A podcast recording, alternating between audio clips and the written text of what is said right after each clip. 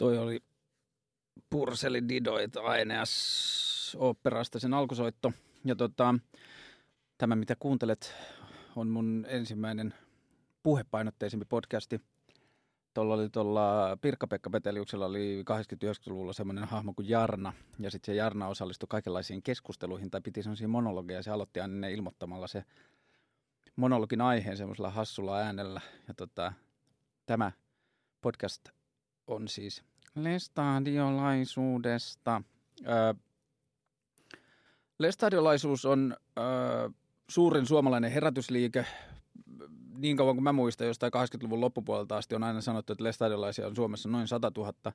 Se saattaa olla ihan hyvä ja valvi, valvi, valistunut arvio sen niin kuin, Kuukausiliite kirjoitti joskus 90-luvun loppupuolella tosi hyvän jutun lestadiolaisuudesta kulttuurina ja siinä ne laski, että vuoteen 2030 mennessä muistaakseni Suomessa olisi enemmän lestadiolaisia kuin ei-lestadiolaisia, joka tota, ajatus rakentui sen kehyksen varaan, että periaatteessa lestadiolainen sukupuoli on fraktaali. Silloin kun lestadiolaisuuden suhtautuminen ehkäisyyn tai lapsiin niin kuin lap, perhesuunnitteluun toimii sillä tavalla, niin kuin se lestadiolaisuudessa on ajateltu perinteisesti, niin silloinhan lestadiolainen suku toimii kuten fraktaali. Perheisiin syntyy paljon lapsia, joille syntyy paljon lapsia ja niin edelleen. Ja tämän pohjalta kuukausiliite olisi aikoinaan laskenut, että johonkin X ajankohtaan mennessä lestadiolaiset multiploituisi niin nopeasti, että ne, ne niin kuin tulisi ene, enem, enemmistö väestöksi Suomessa – siinä on varmaan monta seikkaa, mitkä on tehnyt sen, että näin ei ole käynyt. Mä uskon, että se 100 000 itse asiassa, mä, niin kuin henkilökohtainen käsitykseni on, että lestadiolaisten määrä Suomessa on lähtenyt laskuun. Ja mä pohjustan tämän käsitykseni ensinnäkin sille, että mun tuttava piirissä yli neljän, niin kuin jopa kymmenen vuotta naimisissa olleissa perheissä yli neljän lapsen perheet alkaa olla tosi harvinaisia. Silloin kun mä olin lapsi, ja tota, jos mietin omaa tuttavapiiriä, niin meidän perheen tuttavapiiriä, jos pariskunnat oli ollut kymmenen vuotta naimisissa, niin kyllä lapsia oli keskimäärin yleensä mun mielestä 6, 7 tai jopa 8 enemmänkin tietenkin, mutta nämä oli semmoisia keskiarvolukuja Torniossa, missä mä oon kasvanut lapsuuteni. Ja lisäksi aikuisväestössä lestadiolaisuudesta on ruvennut tapahtumaan muuttoliikettä tosi paljon. Muuttoliikkeellä mä tarkoitan siis lestadiolaisuuden yhteisön jättämistä vähintään noin niin kuin hengellisellä tasolla. Lestadiolainen yhteisö on tosi tiivis. Perheiden kaveri, sosiaaliset verkostot lepää tosi paljon lestadiolaisuudessa niin kuin yhdessä kasvettujen ihmisten varassa tai nojaa sillä tavalla. Jos mä mietin omaa kaveriporukkaani, niin perheen ystävistä ehkä suurin, niin kuin semmoiset, jotka on meidän koko perheen ystäviä, niin ehkä suurin osa on ö, tuttuja ihan lapsuudesta asti, just nimenomaan lestadiolaisuuden takia. Mulla on yksi hyvä kaveri Juuso, jonka kanssa me just naureskeltiin vähän aikaa sitten, että meidän van, niin kuin ystävyys on neljän sukupolven mittaista, että meidän isovanhemmat on ollut kavereita, meidän isät on ollut kavereita, me ollaan kavereita ja meidän lapset on keskenään kavereita. Ja tota, omalla kohdalla, vaikka oma liike estadiolaisuudesta on ollut nyt viimeiset muutaman vuoden aika niin kuin, varsinkin teologisella tasolla ulospäin, niin näihin sosiaalisiin suhteisiin se ei ole hirveän paljon vaikuttanut. Jonkun verran on, joka välillä on tietty harmillista, mutta on syntynyt perhe, ystäviä, joiden kanssa kohtaaminen on mennyt hankalammaksi, kun ei osata välttämättä käsitellä kaikkia asioita tai niistä ei osata puhua. Tai että kun on aikoinaan ystävy, ystävystytty vähän niin kuin yhteiseten sääntöjen alla, niin ei ehkä välttämättä osata päivittää sitä, että, että jos toisen, tässä tapauksessa ehkä niin kuin omat teologiset käsitykset ja uskonnon käsitykset ja ehkä elämäntavatkin muuttuu, niin sitä ei välttämättä osata käsitellä sitten, että mi, millä tavalla se vaikuttaa siihen ystävyyteen ja miten se otetaan huomioon. Lestadiolaisuudesta laajemmin siis lestadiolaisuus on herä, herätysliike syntynyt 1900-luvun, 1800- ja 1900-luvun vaihteessa Pohjois-Suomessa – Juhani Raattamaa niminen henkilö ja no tietenkin Lars Levi Lestadius, mutta sen jälkeen Juhani Raattamaa ja muut ihmiset, mu, muutama muu tyyppi on ollut siinä se alkupolku, josta se on syntynyt. Ja sitten puhutaan tällaista henkilöstä kuin Lapin Maria, joka oli lappalaisnainen, joka oli vähän niin kuin ensimmäisiä lestadiolaisia niin sanottuja saarna naisia tässä tapauksessa – ja sen jäljiltä onkin vähän hassua, että lestadiolaisuuden suhde naissaarnaajiin on, tai naispappeihin on edelleen kielteinen. Mutta joka tapauksessa silloin Lapissa oli vahva, miten se nyt sanoisi, kollektiivinen alkoholiongelma tai päihdekulttuuri haki muotoa ja päihdekulttuurin kanssa oli ongelmia ja lestadiolaisuus syntyi alun perin raittiusliikkeeksi. Ja tota, lestadiolaisuudella on aina ollut läheiset suhteet luterilaisen kirkon kanssa. Ja tota, nyt ehkä viime vuosina on keskustelu alkanut jollakin tavalla, että pitäisikö sitä suhdetta tarkentaa johtuen luterilaisen kirkon liberalisoitumisesta. No naispappeusasia tietenkin silloin 89-luvulla ohitettiin verrattain olankohautuksella ja tota, siitä enää Lestadion, esimerkiksi Luther-säätiöhän, Luther-säätiöstä kotoisin olevat papit on välillä kieltäytynyt työskentelemästä naispappien kanssa. Lestadiolaisuudessa sitä on ollut paljon vähemmän. Lestadiolaiset on oppinut tekemään sitä paljon, mutta esimerkiksi Lestadiolaisissa häissä on tosi harvoin edelleenkään naispappeja.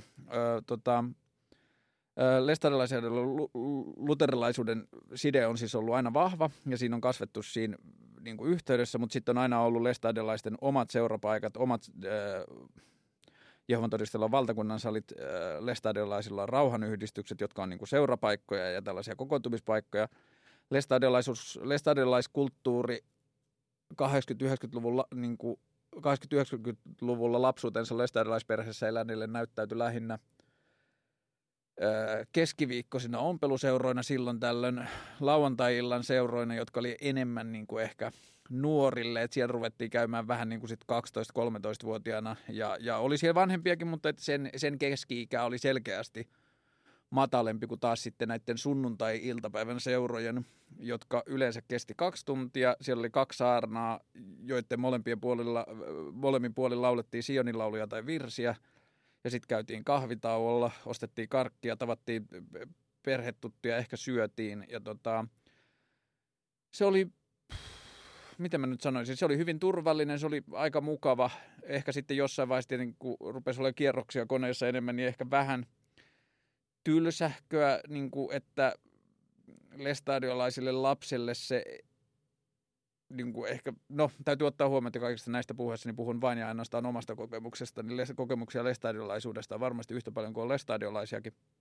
Mutta oma kokemukseni oli, että lestadiolaisuus ei kuitenkaan ole hirveän teologinen liike ja kiinnostus teologisia keskusteluja tai, tai osallistuminen teologisiin keskusteluihin tuli sitten vasta vanhemmalla iällä, ehkä joskus rippikouluikäisenä ja sen jälkeen, joten – varsinkin teini-ikäseuroissa oli vähän sellaista niin kuin puoliväkisin paikoillaan istumista ja sitten tota, sen jälkeen nähtiin kavereita ja jos oltiin oikein koviksi, niin käytiin ehkä kiskalta ostamassa karkkeja sen sijaan, että oltaisiin ostettu sieltä rauhanyhdistyksen seuroista ja niin edelleen. Ja siellä kyllä luotiin paljon ystävyyssuhteita ja, ja, ja niin edelleen. Ja tota, näiden viikoittaisten seuratoimintojen lisäksi oli sitten jonkun verran tämmöisiä leirejä, oli hiihtoleirejä ja, ja kesäleirejä, joihin osallistuttiin – jotka mä muistan kyllä todella, todella positiivisina kokemuksina. Siellä oli noin satakunta omanikäistä nuorta tyttöjä ja poikia, hormonit lensi ja tota, se oli tosi kilttiä, se oli tosi viatonta. Siellä kikateltiin ja läheteltiin ehkä jotain paperilappuja ja tota, sitten leikittiin yhteisiä leikkejä ja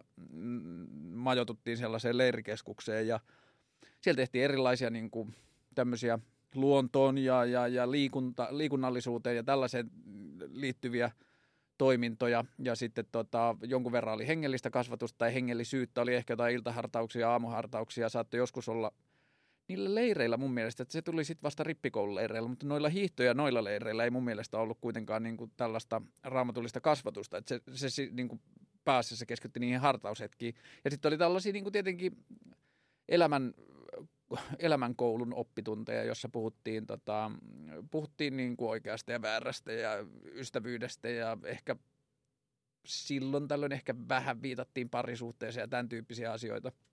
Ja jos mietitään lestadiolaisten tai lestadiolaisuudesta puhuvien ihmisten keskusteluissa esiintyviä tällaisia one-linereita ja sitaatteja, että mitä on lestadiolaisuuden nimissä sanottu tai meillekin kerran sanottiin tai niin edelleen – niin mä uskon, että tämän tyyppisistä, ää, tämän tyyppisistä tarinoista suurin osa on ehkä syntynyt just näillä leireillä. Siellä oli yleensä maallikkosaarnaajia tai sitten opettajia, re, pienkoulujen rehtoreita, tämän tyyppisiä niin semmoisia jämäköitä perheenisiä, jotka oli niiden leirien isäntinä ja sitten oli apuisännät, sitten oli isoset, jotka oli näitä leiriläisiä muutaman vuoden vanhempia. Ja tota, se on sillä tavalla aika turva, turvallinen, mutta myös suljettu yhteisö siinä mielessä, että jos siellä puhuttiin jotakin teologiaa, niin nuori saattoi miettiä sitä 15 vuotta tai 10 tai 5 vuotta sen jälkeenkin, kun se oli niin kuin turvallisessa lestadiolaisessa yhteydessä. sanottu, eikä sitä välttämättä kukaan sillä tavalla valvonut, että minkälaista sisältöä siellä esitettiin. Mutta toisaalta taas sitten lestadiolaisuus on suurelta osalta ollut niin yksäääninen, että se on ollut myös aika turvallista, että melkein mitä tahansa siellä on kuullut, niin sen on voinut tietyllä tavalla ymmärtää, että se on myös lestadiolaisuuden kanta asiasta. Tästä on paljon poikkeuksia, mutta näin niin kuin pääasiallisesti. Lestadiolainen kulttuuri on mun mielestä kasvatuskulttuurina ja varsinkin nuorisokulttuurina äärimmäisen terve. Öö, oma lapsuus, mä kasvoin 12 lapsissa perheessä kolmanneksi vanhimpana. Äiti oli opettaja, isä on ollut yrittäjä mm, lähes aina. Ja tota, tietenkin oma kokemus lapsuudesta on sillä tavalla no ainakin vas, va, vastuun suhteen erilainen heti nuoresta pitäen, kun pikkusisaruksia on ollut aina, ensimmäiset 6-7 lasta meistä syntyi puolentoista kahden vuoden välein, niin heti kun on ollut kyvykkyyttä ja niin kuin osaamista, niin on osallistuttu kodin, kodin pyörittämiseen aina. Mä oon ensimmäisessä kesätyössä ollut 11-vuotiaana ja sen lähtien, siitä lähtien aina kesätöissä – rullalautailu 25 vuotta ja mun perhe on ostanut mulle ehkä yhden skeitin sen elämän aikana synttärilahjaksi ja kaikki muut skeitit, skeittirahat ja tollaiset on tienattu itse, joka on ollut mun mielestä tosi terve ja kiva kehitys tai, tai kasvuympäristö. Suurimpina eroina lestadiolaisessa lapsuudessa oli ehkä se, että televisiota ei ollut, joten illat oli aika mielenkiintoista aikaa, että se oli vähän sen nuorisotalo ilmapiiri, että ihmiset oli jakautunut sinne ympäri taloa, toiset luki kirjoja, toiset soitti. Meidän perheessä soitettiin viulua ja pianoa ja niin edelleen, että eri puolilla taloa lapset soitti soittimia ja harjoitteli soittoläksyjä tai joku teki läksyjä. Äiti auttoi usein, ja tota, tai sitten isosiskot ja isoveljet saattoi auttaa pienempiä. Mä esimerkiksi opin lukemaan muistaakseni neljävuotiaana, koska mä seurasin vierestä, kun mun isoveli oli ekaluokalla ja tota, opetteli lukemaan, niin mä istuin vieressä ja kuuntelin, kun äiti opetti lukemaan ja opin itse sitten siinä samalla. Ja tota, tämä lukeminen oli kyllä tosi tosi tärkeää. Mä en, mä en tiedä, oliko se muissa kaupungeissa samalla lailla, mutta kyllä ainakin Tornion kirjastossa aktiivisimpia asiakkaita oli lestadiolaiset perheet. Me käytiin joka viikko ja me tuotiin kolme kauppakassillista kirjoja kotiin ja mentiin seuraavana viikkona vaihtamaan. Ja muistan laskeneeni joskus, ennen kuin mä olin 16,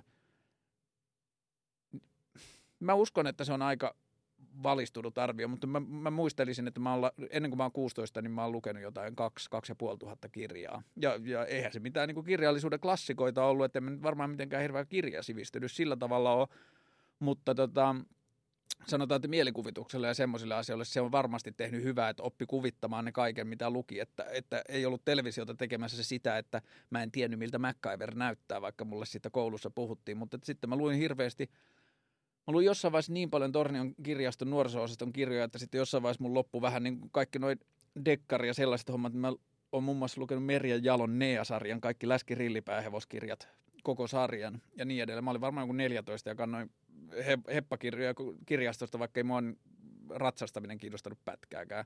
Siinä oli hyvä draama ja se oli hyvä kerronta, ei se, ei se niin kuin sen kummempaa. Toinen tietenkin on toi populaarikulttuuri, stadiolaisuuden suhde populaarikulttuuriin. En mä nyt sanoisi ehkä, että se on ongelmallinen, koska se on niin itsestäänselvä, mutta nuorelle se voi olla ongelmallinen. Mä löydysin niin kuin ehkä popkulttuurin ja, ja, ja, ja niin kuin musiikin ja musiikin viehättävyyden ehkä skeittivideoiden kautta – ja koko se kulttuuri taas löytyi niin kuin sanomalehtien kautta ja tuolla tavalla, että mä luin popkulttuuriartikkeleita ja popkulttuurista liittyviä niin kuin popkulttuurikolumneja ja keikka-arvosteluja ja kaikkea tuollaista lehdistä ja sitä kautta tutustuin siihen kulttuuriin. On paljon paljon bändejä, jotka mä oon tiennyt vaikka kymmenen vuotta ennen kuin mä oon kuullut niitä ensimmäistä kertaa. Että, että mä muistan, varsinkin ainakin Aerosmith oli semmoinen bändi, että mä olin lukenut siltä varmaan monta levyarvostelua ja tiesin kuka Steven Tyler ja ja, ja, ja niin, kuin niin edelleen, mutta sitten mä kuulin sitä ensimmäistä kertaa vasta joskus 16-17-vuotiaana. Ja ö, lestadiolaiset lapset, tai siihen aikaan ainakin meidän perheessä ja meidän alueella lestadiolaiset lapset jättäytyi sekä tanssi, mutta että ry, tällaisista rytmisistä jumppatuokioista pois, koska se, se liittyy tähän tanssiin. Ja tota, tanssiin taas liittyy, tanssi on yksi niin hyvä esimerkki niistä lestadiolaisuuden sisällä olevista asioista, jotka lestadiolaisille, mä puhun nyt tietenkin 15-20 vuotta vanhasta lestadiolaiskokemuksesta nykyperheissä ja jo silloin eri kaupungeissa ja eri alueilla kokemukset on ollut hirveän erilaisia, mutta oma kokemukseni – joista esimerkiksi tanssiminen oli yksi hyvä esimerkki siitä, että minkälaisissa asioissa lestadiolaisuus vaikutti nuoren ihmisen elämään. Lestadiolaisuudessa sanotaan, että siinä ei varsinaisesti ole kiellettyjä asioita, on asioita, joita ei haluta tehdä.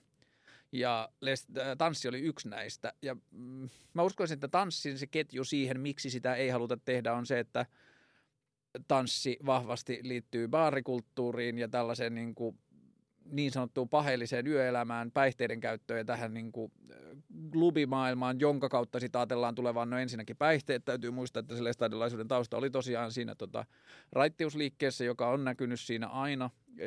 Ja lisäksi se, että raamatun sanonta, sanominen siitä, että ei pidä istua siellä, missä pilkkaajat istuvat, niin se oli hyvin vahva ajatus. Se, missä pilkkaajat istuvat, tarkoitti myös jääkiekkootteluita, Mä en tiedä, tarkoittiko se teatteria vai oliko teatterissa muut syyt, mutta esimerkiksi teatterissa käynti opera, tällaiset kulttuuritoiminnat oli stadiolaisperheelle Torniossa 90-luvulla no no. Ja kuten sanottua, tässä on alueellisia perheellisiä eroja. Öö, öö, tämä tanssikulttuuri jätti itselle aika vahvat jäljet, että sitä sitten joskus 17-18-vuotiaana, kun muutti Helsinkiin kesäksi, niin tota, silloin poikien kanssa rupesi käymään baareissa. Mulla itselle tuon alkoholin kanssa kävi sillä tavalla, että tota, Mä joskus 13-14-vuotiaana omat lestadiolaisetkin, osat lestadiolaisistakin kavereista rupesi sitten ensimmäistä kertaa ottaa bissejä tolleen. Ja siinä vaiheessa mä jotenkin säikähin sitä. En tiedä, voi olla, että mä oon ehkä kasvanut jotenkin jälkijunassa, että mä olin paljon niin kuin pikkupojampi, vaikka mä olin saman ikäinen kuin ne, ja mä vähän säikähin sitä, ja se tuntui pelottavalta ja niin edelleen. Ja mä sitten ratkaisin tilanteen sillä tavalla, että mä rupesin hengaamaan mun kaksi ja kolme vuotta vanhempien isoveljien kanssa, koska ne liikkuu sillä tavalla turvallisissa ja lestadiolaisissa porukoissa, jossa ei juotu. Ja mä vietin sitten viikonloppuni niiden kanssa ja mä sain skipattua sen koko vaihteen. Ja sillä tiellä ollaan alkoholin kanssa edelleen. Ja tota, sitten joskus 17-18-vuotiaana Helsingissä rupesin käymään ensimmäisen kerran baareissa ja siellä sitten löysin itteni ensimmäistä kertaa tanssilattialta selvinpäin pääasiassa humalaisten ihmisten ympäröimänä ja tajusin, että ei hemmetti, että tämähän on törkeän kivaa.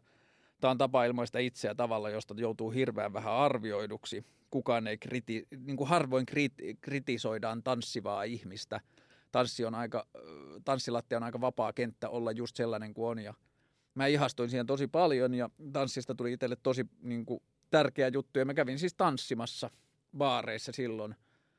Ja tota, sitten myöhemmin sitä perheytyi ja meni naimisiin ja sai lapsia ja kaikkea ja sillä tavalla ja omaisuuden lestadiolaisuuteen vähän palasi niin kuin takaisin siihen pohdinnan alle, että mikä suhde siihen lestadiolaisuuteen on. Ja silloin kun se pohdinta oli auki, niin sitten sitä niin kuin laittoi tällaiset asiat, kuten tanssi, laittoi ne syrjään, että näin välttämättä kuulu mun elämään. Sitten meni monta monituista vuotta, varmaan 7, 8, 9 vuotta, että mä en sitten tanssinut taas ollenkaan. Ja noi on semmoisia pieniä asioita lestadiolaisuudessa, jotka oman elämän kohdalla harmittaa. Mulla on lestadiolaisuutta kohtaan ihan suunnattoman vähän katkeruutta tai minkäänlaisia negatiivisia ajatuksia. Mun mielestä lestadiolaisuus on äärettömän turvallinen, ää, rakkaudellinen ja ystävällinen yhteisö – ja tässä asiassa eritoten mä haluan painottaa sitä, että tämä on vain mun henkilökohtainen kokemus. Lestadiolaisuudesta on niin paljon jaettuja tai niin kuin erilaisia kokemuksia Suomen kokoisessa maassa. Mulla on yksi aikuinen ystävä, jonka mä, kanssa ystävystyin vanhassa työpaikassa, mulla on edelleen ystäviä. Ja tämä ystävä on sellaisesta Suomen kaupungissa, jossa lestadiolaisuus oli 70-luvulla – ö, jopa enemmistö, tai varsinkin pienissä kyläkouluissa. Kouluissahan toi näkyy äärimmäisen paljon, kun samasta perheestä saattaa olla kuusi lasta ala-asteella. Niin siellä oli luokkia, jossa oli vaikka 24 oppilasta, josta 22 oli lestadiolaisia ja kaksi ei ollut. Ja sitten jos vielä opettaja sattuu olemaan uskovainen, eli lestadiolainen, niin se yl- ilmapiiri voi olla aikamoinen. Ja tota, mulla on yksi kaveri, joka on aikuinen ystävä, niin hänen siskonsa, ne on viettänyt lapsuutensa 70-luvulla pikkukaupungissa jossa lestadiolaisuus oli melkein valtakulttuuri, niin tämä mun ystävän siskon on edelleen vähän hankala hyväksyä sitä, että me ollaan kavereita, koska sen kokemus lestadiolaisuudesta on niin kipeä, että siellä on niin kuin toivotettu helvettiä siellä on kiusattu koulun pihalla ja ja se on niin kuin ollut semmoista niin kuin enemmistön diktatuuria, jossa on toimittu todella, todella ikävästi ja todella pahalla tavalla. Ja tässä lestadiolaisuudella monen muun asian, niin kuin moni muun asian suhteen siinä on ehkä vähän myöhäistä, koska paskat on jo housussa ja ne ihmiset on levinnyt ympäri maailmaa, mutta tällaisessa, tällaisessa asiassa esimerkiksi lestadiolaisuudella on kyllä kulttuurina peiliin katsomisen paikka. Et mä muistan itse joskus lapsena olleeni päiväkodin taksissa, jossa yksi poika – siis me oltiin kuusivuotiaita, täytyy muistaa, että ei siinä hirveästi tarkoituksellista ilkeyttä olla, mutta kysyä, että ketkä, ketkä täällä taksissa joutuu helvettiin ja ketkä pääsee taivaaseen ja laski sitten ne lapset, ketkä tietää lestadiolaiseksi seuroista.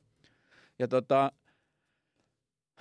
oma kokemus lestadiolaisesta perhe- perhekulttuurista, no ensinnäkin noiden edeltä mainittujen seikkojen takia se oli äärimmäisen turvallinen ja mukava paikka elää. Mä toivoisin edelleen, että siinä olisi paljon semmoisia asioita, joita olisi voinut varsinkin, tai niin kuin hirveästi toivon, kun omat lapset tuli, että olisi voinut antaa samanlaisia asioita just esimerkiksi suhteessa videoon, telkkareihin ja lukemiseen, mutta sitten tekniikka teki siinä vähän tepposet koko lestadiolaiselle liikkeelle, että yhtäkkiä kaikissa läppäreissä oli DVDt 80-90-luvulla kun miettii, niin se oli aika helppo päätös. Jos et sä ostanut telkkaria, jos et sä ostanut VHS, sulla ei ollut liikkuvaa kuvaa kotona. Ja, ja, ja sitten tästä tuli taas tämä, tuli läppärit, DVDt, Yle Areenat, ruudut, katsomot. Ja se mikä on tosi hauskaa on, että lestadiolaisissa perheissä edelleen on ihan tosi vähän telkkareita, mutta niissä saatetaan katsoa perhe yhteytenä vaikka 20 tuntia viikossa liikkuvaa kuvaa. Lapset katsoo piirrettyjä, aikuiset saattaa katsoa sarjoja tai TV-ohjelmia – ja niin edelleen. Ja tämä on jotain sellaista, mitä olisi voinut niin kuin halunnut onnistua paremmin omille lapsille antamaan, ja se on kyllä semmoista, minkä kanssa edelleen kamppailee ja yrittää miettiä, että minkä verran, öö, minkä verran lapsille antaa videoaikaa ja niin edelleen, ja en mä tiedä, ei sille ehkä ole enää hirveästi tekemistä lestadiolaisuuden kanssa, ihan samojen asioiden kanssa varmasti kamppailee muutkin aikuiset ihmiset, joilla on lapsia ihan sama, onko kasvanut lestadiolaisessa kulttuurissa vai ei. Muita lestadiolaisuudessa niin kuin äärettömän positiivisia hyviä asioita on mun mielestä esimerkiksi päihdekulttuurin mukana tuleva semmoinen niin aktiivinen nuoruus. Se, että nuoret ei ryyppää, ne tekee ihan sikana kaikkea muuta. Ja, ja se on mun mielestä sellainen asia, josta suomalainen yhteiskunta voisi oppia ihan sikana, että ystäväpiirissä on sanotaan 26, 27, 28-vuotiaita nuoria aikuisia, jotka opiskelee tai on töissä, niin ne saattaa kokoontua seit, niin kuin keskiviikkoiltana seitsemältä tyttöpoikaporukalla jonnekin tekonurmelle pelaa fudista tosissaan. Ja mä tiedän ihan tosi vähän tollasta kulttuuria lestadiolaisuuden ympärillä tai ulkopuolella ja ihan sikana sellaista kulttuuria lestadiolaisuuden sisäpuolella ne järjestää kolille niin kuin tällaisia tota, patikointiretkiä ja, ja, ja ne, ne pelaa joukkueurheilulajeja ja ne saattaa harrastaa isolla porukalla vaikka tota leijalautailua tai ö, wakeboardausta tai kaikkea tollasta. Ja siinä on kyllä tosi tosi upeita ilmiöitä ja se, siinä on kyllä paljon suomalaisen päihdekulttuurin niin kuin alla kasvaneilla nuorilla ja nuorilla aikuisilla oppimista, että, että mun mielestä se on myös osaksi lestadiolaisille nuorille ehkä huono asia, että ne niin kuin kasvaa täysin yhteiskunnassa, joka on näin päihdekesken, niin ne kasvaa täysin ilman päihdekulttuuria. Sen takia nuor, niin kuin, voi päästä pitkäänkin ikään ja jäädä vähän sillä tavalla yhteiskunnan ulkopuolelle tai ei, ei yhteiskunnan ulkopuolelle, mutta semmoisten sosiaalisten ympyröiden ulkopuolella, työpaikkojen, niin tota, työpaikkojen – verkoston luomiset tai tällaiset työpaikkahengen luomiset tapahtuu useasti niin kuin törpöttelymerkeissä ja niin edelleen. Ja lestadiolaiset jää näistä tosi usein ulkopuolelle. Joten kyllä siinä mun mielestä on opittavaa toiseenkin suuntaan, mutta että niin kuin lestadiolaisesta kulttuurista sinänsä on kyllä ihan hirveästi opittavaa suomalaiselle yhteiskunnalle siitä, että miten päihteiden kanssa opittaisi elämään sillä tavalla, että – ja voihan sinne kolille lähteä vaeltelemaan, vaikka sitä bisseä otettaisikin, mutta että, niin kuin, että koska se bisse on niin helppo, tai se, niin kuin päihteet ja päihtyminen on niin helppo harrastus ja asia, jonka ympärillä kokoontua, ettei oikein tarvita mitään muuta.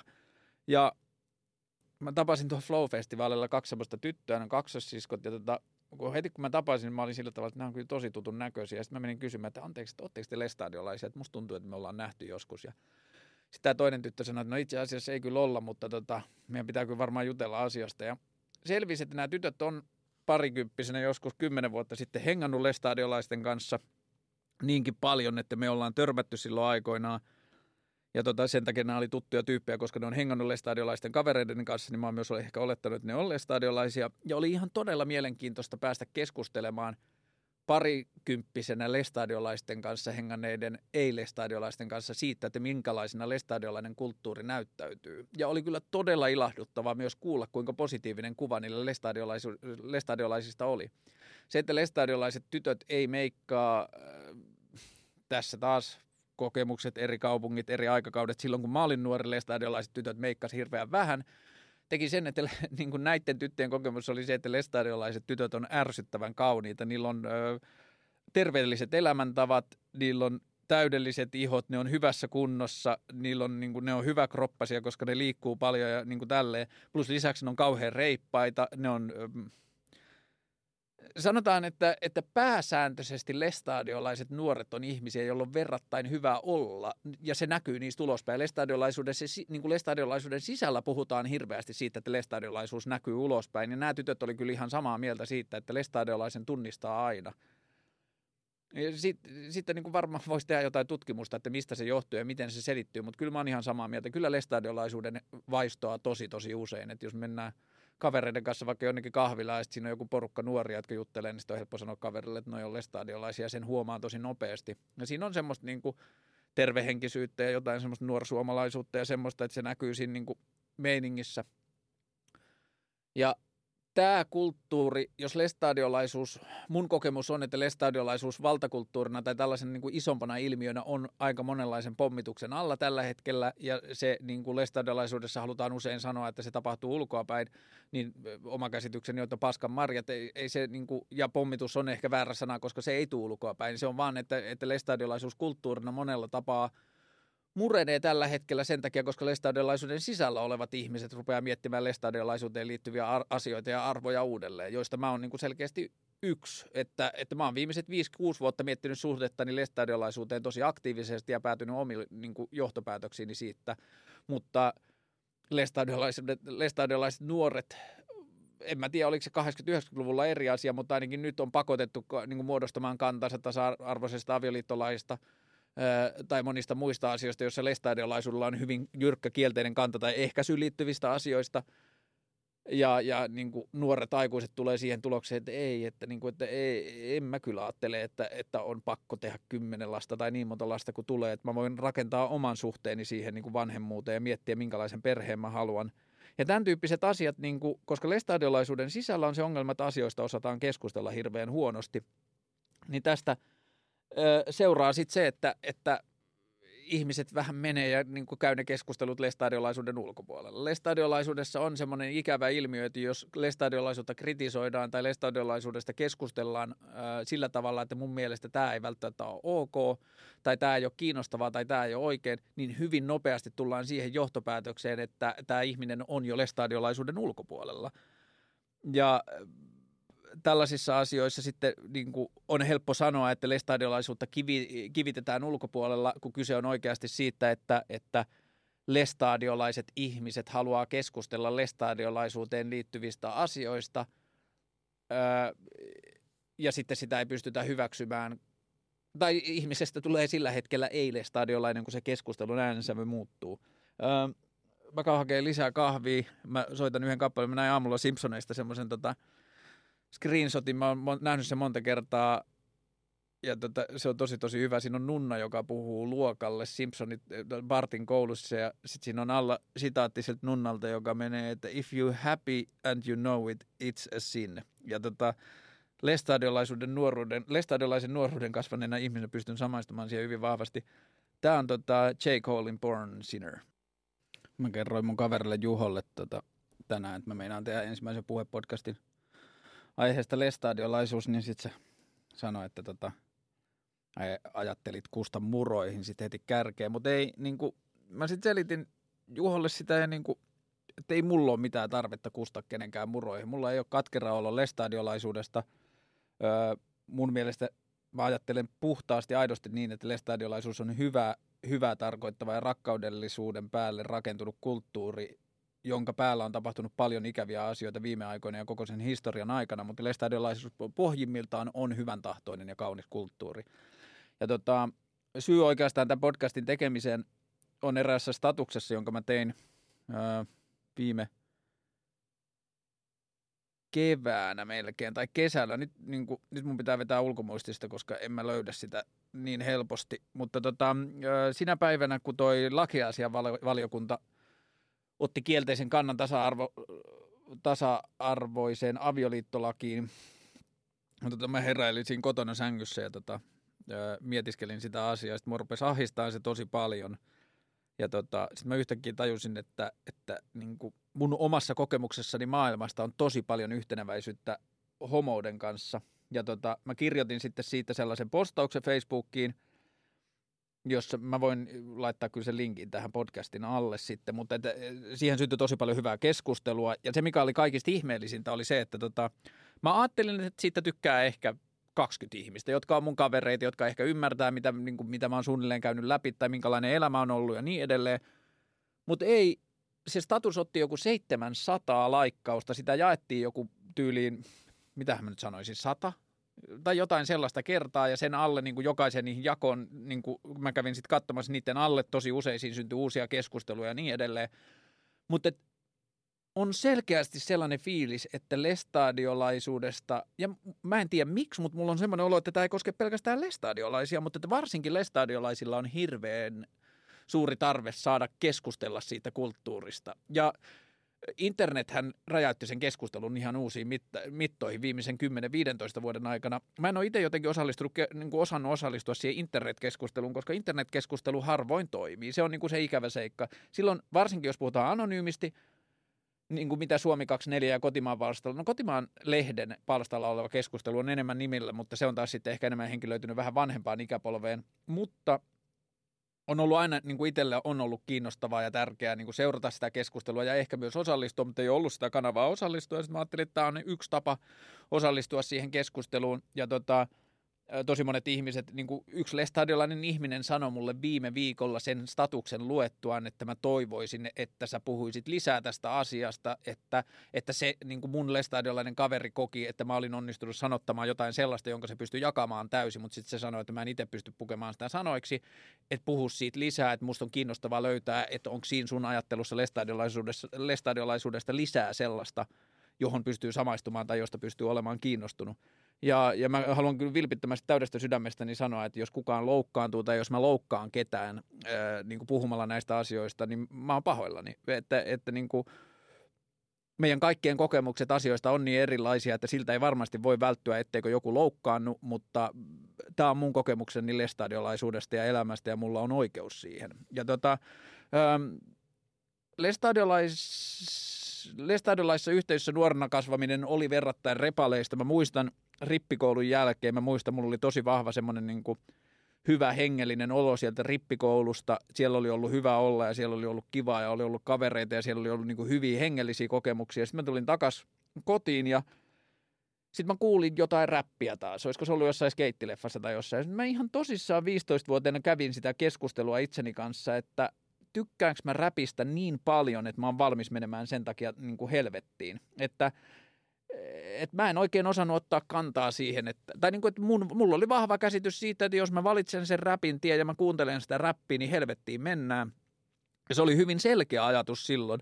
Ja tosi monet mun ö, lestadiolaiset kaverit, kun mä keskustelen niiden kanssa nyt, niin ne sanoo, että no en mä ole sitä koskaan kokenut tolla tavalla.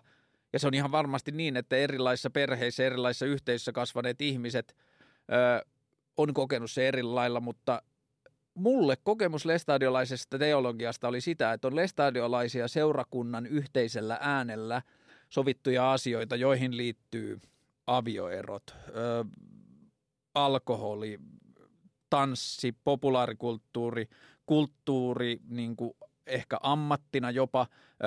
Joissakin tapauksissa tästä on paljon erilaisia niin kuin käsityksiä, mutta ei-lestadiolaisen ihmisen kanssa seurustelu tai naimisiin meno, tästä on niin kuin paljon, että siinä ehkä selveiten on sanottu, että no, ja niin mäkin olin sitä mieltä pitkään, kun mun ajatusmaailma oli edes jollakin tavalla lestadiolla, niin mä olin vilpittömästi sitä mieltä, että no joo, se on kyllä totta, että on ehkä parempi löytää lestadiolainen vaimo kuin ei lestadiolainen, koska se kasvatus on niin paljon helpompaa, kun ei tarvitse vetää kättä sellaisista niin kuin pienistä arkipäiväistä asioista. Että siinä on oltu kyllä aidosti ehkä mun mielestä semmoisen niin kuin huolehtivan niin kuin äänenpainon eikä kiellon asialla, kun siitä, asti, siitä asiasta on puhuttu. Sitten siihen kuuluu tämmöisiä asioita kuin tota, uhkapelit tai mm, vaikka rahapelit. Et mulla oli jonkun verran kavereita, jotka pelasivat tosi paljon kolikoita niin kuin noihin rahapeleihin 15-vuotiaana. Mun mielestä osa siihen, minkä takia se ehkä joillekin lähti käsistäkin, liittyi siihen, että se oli niin kielletty. Ja tota, Noihin asioihin suhde oli sellainen, että se on niin seurakunnan ääni, joka on sanonut, että me ei haluta osallistua siihen. Televisio koettiin, se liikkuva, lestadiolaisuuden suhde liikkuvaan kuvaan on tosi mielenkiintoinen ja, ja siitä kyllä löytyy paljon keskusteltavaa, että mihin kaikkiin se juontaa juurensa, mutta että se, sehän oli varsinkin silloin ala-asteella ja yläasteella, se oli koulukavereille kaikista oudoin juttu, että teille töllö, että, niin kuin, että mitä sä oikein teet ilmaisia, iltaisia ja niin edelleen, ja sitä pidettiin tosi outona. Ja tota, se liikkuva kuva mä luulen, että siis sehän juontaa juurensa jo ihan sieltä asti, kun televisio tuli Suomeen – ja siinä oltiin sitä, että joo, ei liikkuvassa kuvassa sinällään mitään vikaa ole, mutta kun se televisio on semmoinen laatikko, josta tulee niin paljon kaikkea sontaa. Ja sonnalla viitattiin väkivaltaviihteeseen, myöhemmin sitten tietenkin niin kuin tällaiseen niin kuin seksikuvastoon ja tota, kaikkeen tällaiseen niin kuin viihteelliseen hömpänpömppään ja niin edelleen. Ja tota, tämä jäi siitä pois mä en nyt muista, miksi mä olen puhunut. Mä olen puhumaan siitä, että, että, että seurakunnan ääni käsitteli tällaisia asioita sillä tavalla, että ollaan yhdessä oltu sitä mieltä, että ei haluta olla tekemässä tätä tai tätä asiaa, tai ei haluta olla osallistumassa tansseihin, tai ei haluta katsoa televisio, ei, niin kuin sanottiin, että ei, televisio ei ole lestadiolaisen perheen huonekalu ja niin edelleen. Ja tämä on varmasti semmoinen asia, josta ihmisillä on tosi erilaisia kokemuksia, mutta tämä on mun kokemukseni. Nämä asiat oli syntiä, Nämä asiat oli jotain, mitä ei tehdä. Jos niitä tehtiin, niitä pyydettiin anteeksi. Lestadiolainen tapa pyytää anteeksi on ö, pyytää anteeksi Jeesuksen nimessä ja veressä, joka on niin kuin se lestadiolaisuuden semmoinen uniikki, unique selling point. Se on niin kuin lestadiolaisuuden aj- ajatuksessa on se, että äm, Jeesus kuoli ja antoi niin kuin ristillä tämmöisen uhrilahjan, että ihmiset saa syntinsä anteeksi – ja lestadiolaisuutta dissataan tosi monesti sillä, että no lestadiolaisuus on sellainen, että pyydetään anteeksi ja sitten sen jälkeen tehdään se sama uudelleen. Ö, siinä on väärin tulkinta, koska lestadiolaisuudessa ollaan hyvin selkeitä sen kanssa, että ei, että se ei ole ok. Että jos sä pyydät anteeksi ja sä et pyydä sitä niin kuin puhtaalla sydämellä sillä tavalla niin kuin oikean katumuksen kautta, niin se ei ole silloin ok. Ja tästä on niin kuin pilkattu tosi paljon, että lestadiolaiset tekee kaiken maailman rikoksia sitten pyytää anteeksi ja sitten kaikki on ok. Periaatteessa joo, mutta käytännössä se ilmapiiri on erilainen. Lestadiolainen ajatus synnistä on sellainen, että jos ihminen tekee syntiä, niin sit siitä pitää puhua toiselle stadiolaisen kanssa ja tota, sitten se saarnataan syntinä pois ja sitten se on ikuisesti niin kuin unohduksen mereen heitetty ja siihen asiaan ei enää palata. Ja tota, tähän niin kuin synti, synninanto, rippikäsityks, tai syntien anteeksi anto ja rippikäsitykseen on sitten liittynyt hirveästi ongelmia. Esimerkiksi nämä suuret pedofiliakeskustelut, mitä lestadiolaisuuden ympärillä on jouduttu käymään viimeisen kymmenen vuoden aikana, lepää tosi paljon tuon varassa. Että jos ihminen, joka on syyllistynyt esimerkiksi pedofilian ka- kaamean rikokseen, ja on jäänyt siitä kiinni tai ottanut sen puheeksi, niin Suomessa on todistetusti ollut tapahtu- tapauksia, että jossa ihminen on puhunut siitä – saarnamiesten tai muiden rakastettujen veljien ja sisarten kanssa, ja sen jälkeen on todettu, että tämä asia on syntinä pois laitettu, siihen ei enää palata, ja sitten tämän niin kuin rikoksen uhrille on sanottu, että sulla ei ole oikeutta viedä tätä poliisille tai käsitellä sellaisena asiana, koska se on syntinä pois laitettu. Ja se keskustelu on aika hyvin vajennettu, mutta jossain vaiheessa käytiin sitä keskustelua, että onko lestadiolaisilla saarnamiehillä tai onko lestadiolaisilla rippivelvollisuus. Oli ihmisiä, jotka oli sitä mieltä, että lestadiolaisilla on rippisalaisuus siinä, missä papeillakin, että jos lestadiolaiset jotain jotain keskustelee synnistä, niin se pitää sellaisena niin kuin unohtaa. Ja tota, sellaisessa niin kuin synnin maailmassa sitä sitten kasvoi aikuiseksi ja mietti, että joutuuko räpin takia taivaaseen tai miten niin kuin uskaltaa mennä kotiin, kun on käynyt, tai no, siis sitä oltiin kesä täällä Helsingissä ja käytiin siellä baarissa tanssimassa, mutta sitten kun meni takaisin Tornioon, niin sitä mietti, että uskaltaa, että mitä jos jäisi kiinni ja minkälainen keskustelu sitten johtaisi. Ne keskustelut oli Tämä on niin kuin oma kokemus lestadiolaisuudesta, mutta silloin kun jostain tällaista synninteosta ja tällaisesta niin kuin syntielämästä jäi kiinni, niin ne keskustelut oli kyllä vilpittömän rakkaudellisia. Ainakin oma kokemus oli. Että mun ympärillä ne keskustelut käytiin sillä tavalla, että siinä keskusteltiin siitä, että, että miksi piti mennä tekemään niin ja, ja mehän tiedetään, että se on väärin ja niin edelleen. Ja, ja niin kuin se, se oli niin kuin aitoa huolta siitä, että – ei ajautuisi kauemmas lestadiolaisuudesta ja sitten lause jatkuu, ettei joutuisi sitten aikoinaan helvettiin. Ehkä sitä viimeistä lausetta tosi harvoin sanottiin ääneen, mutta se oli kuitenkin se oma kokemus oli, että niin se lause jatkui. Että, tota, että se oli semmoista niin kuin ystävän, vaikka puhuttaisiin vanhemmista, mutta se oli semmoista ystävän huolta siitä, että on mun kanssa koko elämä – että tota, älä tee semmoisia asioita, jotka vie sut helvettiin, jottei niin kuin, sitten kun me kuollaan, niin mun ei tarvi olla ilman sua tai niin edelleen. Ja paljon on niin kuin, murheellisia tapahtumia siitä, jossa usko, uskovainen lestadiolaisen perheen nuori on kuollut, ja sitten on oltu sitä mieltä, että se ei ollut uskovainen kuollessaan. Se oli sanonut, että se ei ole uskovainen tai se eli semmoista elämää, että ulkopuoliset ihmiset sanoivat, että no se ei kyllä ollut uskovainen tai se ei ollut lestadiolainen. Niin sitten perheet on jäänyt sen murheen varaan, että ne ei ikinä tule näkemään sitä ihmistä ja se ihminen joutuu helvettiin. Tämähän pätee tosi moniin muihinkin herätysliikkeisiin ja uskontoihin. Ja varsinkin globaalilla tasolla, mä en tiedä, suomalaisessa luterilaisuudessa tuommoista ajatusta on ehkä verrattain vähän, mutta kyllähän niin kuin isoissa maailmanuskonnoissa on tuommoista ihan samanlaista kelaa.